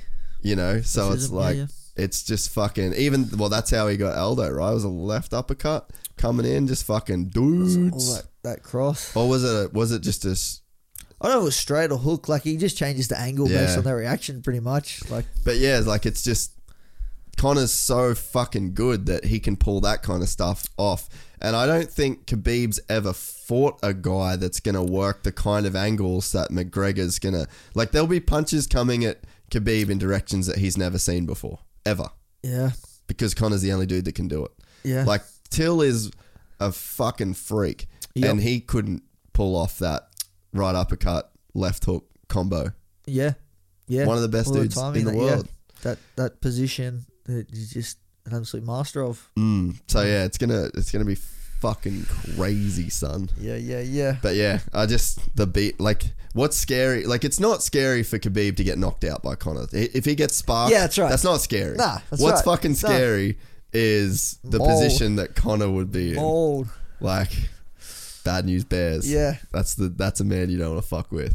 And then you add in all like all the Russia shit. Like, oh, Oh, I know, It's I all know. too much. I know. I But know. crazy fight. I'm fucking. I'm G'd. Yeah. So what? Um, what's the plan with your fight this weekend? Yes, go up on Wednesday, flying up with um Stuart Nickel. Yeah. Roommate's black belt, um, jiu jitsu guy.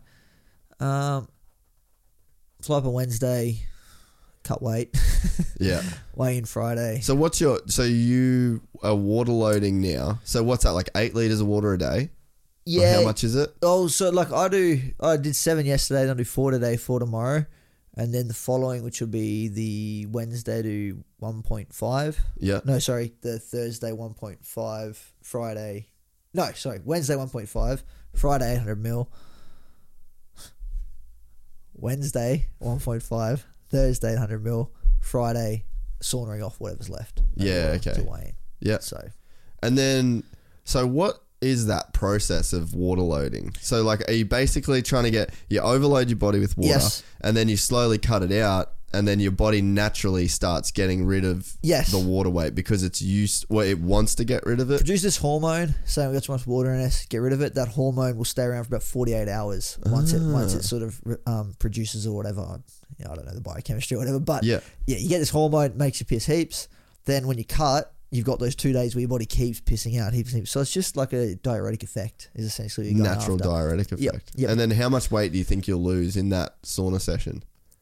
I, I, I cut a bit so cutting from 70 I was 73.6 this morning and it's 65.8 is the weight Fuck, yeah yeah that's Um, crazy. yeah I mean it's not like It's safe, obviously. ten percent yeah. is what you want to do. You want to do ten percent because if you're not doing ten percent, you like you like the massive correlation once it's over ten percent with losing, like tied in with weight cutting over ten percent. Underneath ten percent, it's not so much. If you do it right with the twenty four hours, you're going to be okay. You know what I mean? Your your um, brain's good. Take the shots again. Your, your stamina's there. Like you're And good. so, how do you feel after a water cut? Do you feel depleted at all? Absolutely. So if you had to fight straight after that weigh in, you, you would be fucked. Uh, You know what I mean? But it's its own art form, and it you know Yeah. it takes a little bit to get right. But like the big thing is you cut out carbohydrates, sodium, Yeah. um, and fiber, Yeah. and then it releases the water a lot um, more easily. The the low residue helps like flush out your intestines and shit. So Yeah. you know you get a few kilos there and that, and like it, it, it is quite crazy how much you sort of do get rid of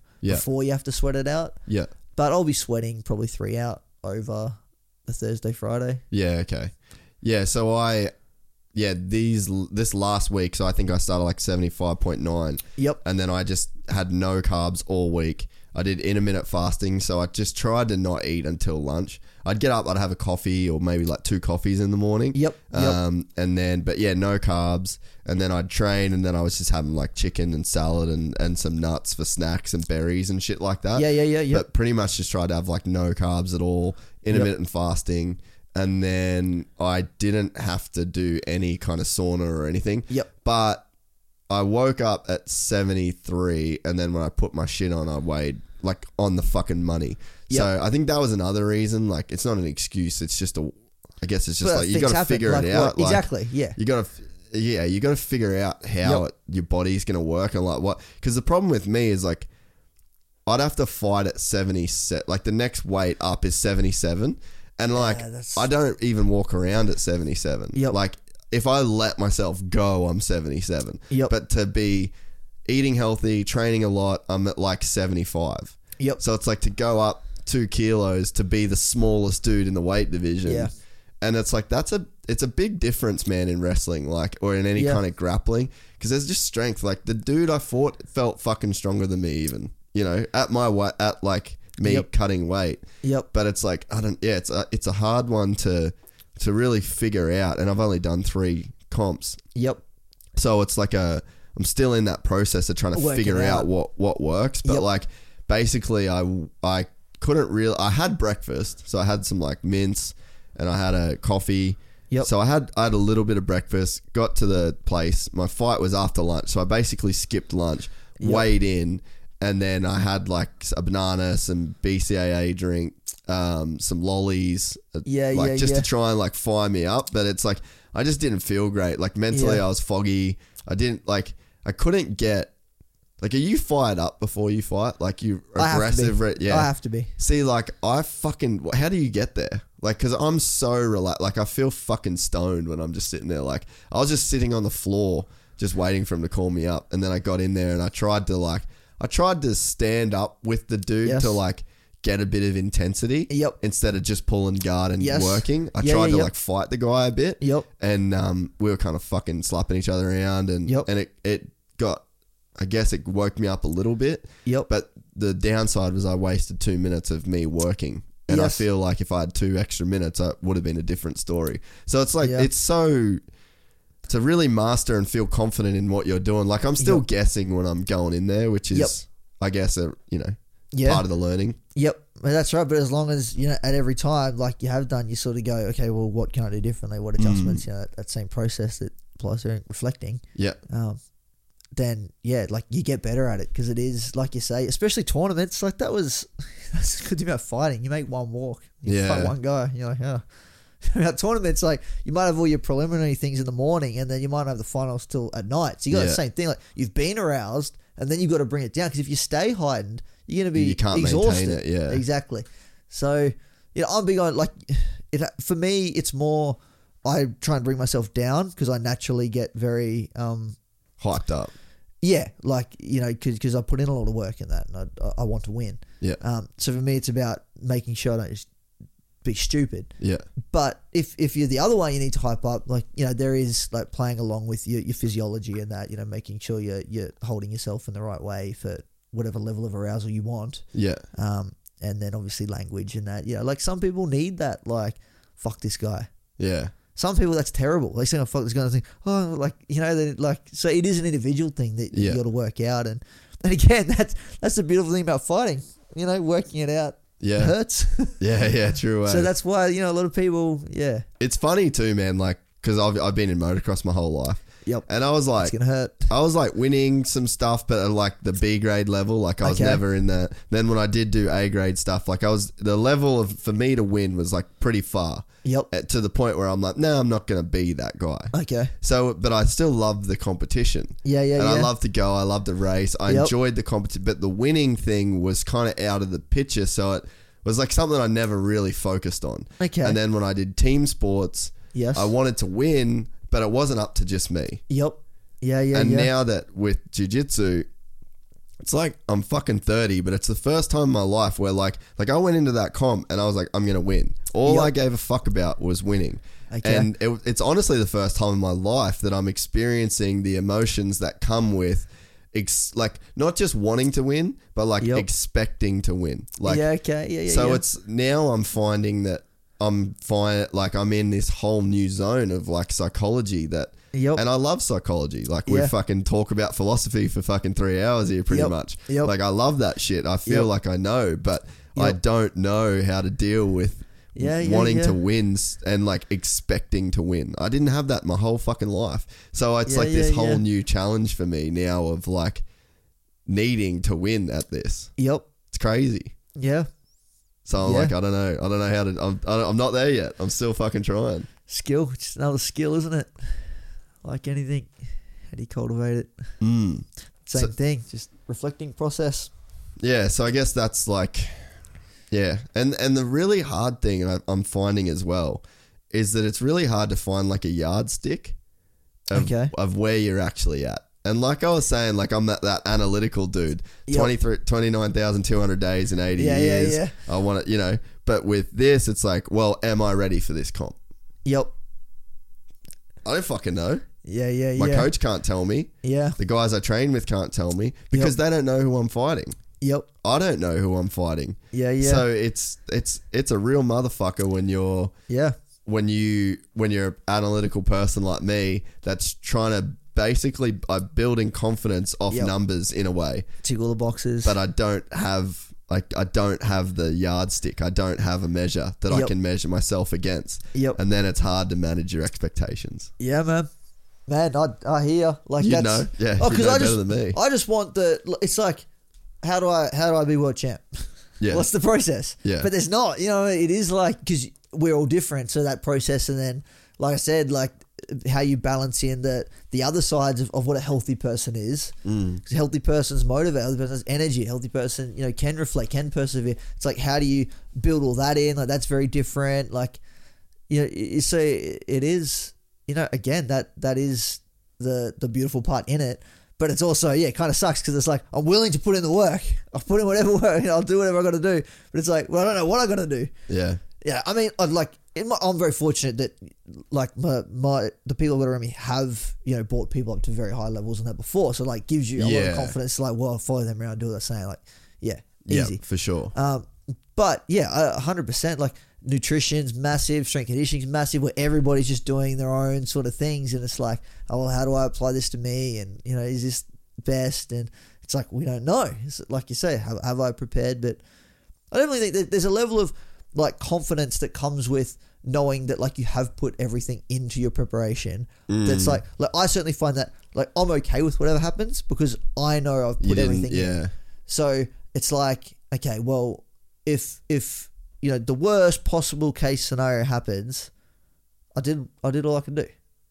So what's the alternative is to avoid, Yeah. which uh, yeah, that's good luck to you if that's how you want to approach Yeah. hard things in life. So it's like, man, that's that's all you can do. Do your best, and and and go at it, and then keep going at it until You get what you want. yeah, yeah. Well, I mean, you know, but again, you know, what is it that you want? Once you work that out, you know, for for for me, it's massive how, yeah, all the, I guess, like you know, I, I want a level of financial success that's let that lets me like look after a family when I want to have a family. Do you know what I mean? While doing what I love, like that's what I want. Like, so it's not like oh, I don't care about the money. Like, no, I, I do care about. I want to make some money out of this. Like, I want to make it so I'm, I'm I'm comfortable and you know can can care for my family and that out of the money. But if that's your primary focus, then it's like you lose. Oh no, I just lost the. You know, like for, it's like the primary focus has to be on what you can control. Yeah. and that's like how you react to things. That's your philosophy and how you're applying it. Yeah. you know. So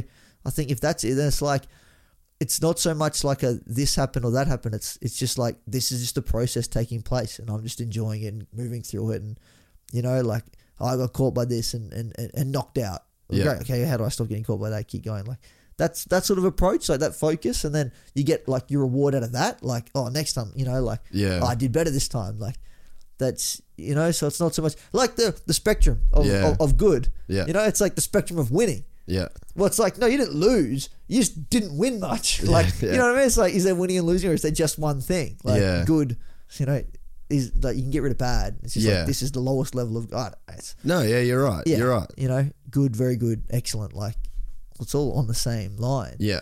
I think that can can sort of be maybe a better approach, and then you know, like I love this. So how can I not be like I live with people who love jiu-jitsu and that like, you know, I, how I don't know. I, I'm like, man, I just get to train. Yeah. Yeah, it's it's more like the process of it. Yeah, you fall in love with that, which yeah, it's so corny and that, but it's so like it's like you said, it's like we all know. We know, know, if you can break shit, away, yeah. it's like we all know. But Yeah. it's like, oh, I got to actually do it. But then it's like once you start appreciating getting the rewards out of doing it, it's like I think that's momentum or whatever. You know, the, that spiral that any successful person seems to catch on to and Yeah, hundred apply. percent. Like, So where um where are you at? Like you're kind of holding out for the UFC, right? Like you want to enter into that that yeah, UFC want- oh, division. like the UFC just has that. You know, like I grew up watching it and that, and there are some some you know like One FC. You know that that's a great organization that's doing very well, and and who knows, you know, it, it's got a massive market in in Asia and that sort of thing. But for me right now, yeah, I, I want to I want to find the UFC. and how far away do you think you are from that? I don't think I'm far at all. I think if you look at like I, I had that loss, the split decision loss, and I showed straight away that that was a shit fight from like that I'm capable of much more than that. Yeah. So I think if you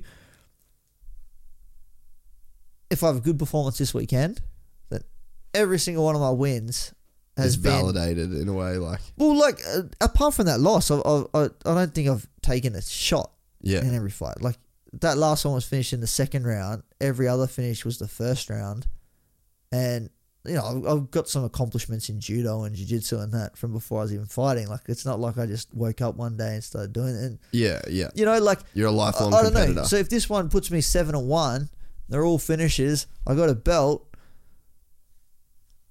I don't know. Like what what what do you What need to do to get do? into Yeah. the UFC? Like I got an awesome manager and they read in sports like that, you know, managed thirty something guys in the UFC, more than that now. yeah. Um, So the door's there, like the pathway. I think there. so. Yeah. yeah, And I think and, and now because I've had that, like again, that's why it's so awesome that I had that loss because it's like like you said, you know, taking those shots and that and being forced to bite down and trade and that sort of thing. It's like, well, how good's that that I've had that now and now Because that's what you're going to get in the UFC. Exactly. Like you're Like- not going to get Yep. every. You're not. You're not Yep. going to go and fight in the UFC untouched. No, and that's and that you know having a, a, a poor performance like that when that's under the spotlight and that, then everyone's like, oh, okay, like that's much more to deal with. Now it's like no one cares. Like I'm straight back in. Like Yeah. now I just moved on. Yeah.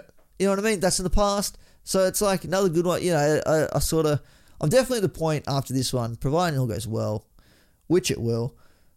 Uh, you know, like I should probably be smart with what I'm trying to do next. I Yeah. know. not just take another fight because I want to fight. Like, but uh, it's he's just taking it, you know, step by step, and And controlling what you can control. yeah, yeah. And I got all the right people around me, so I just I, I talk to them and listen to them and go from there, and yeah,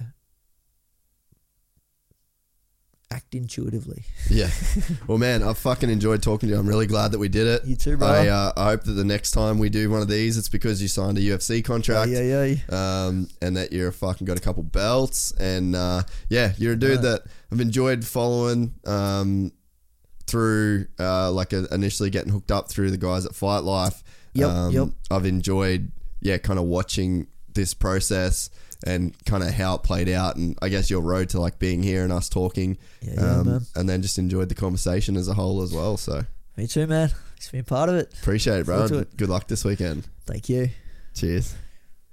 She done. Oi. How was it?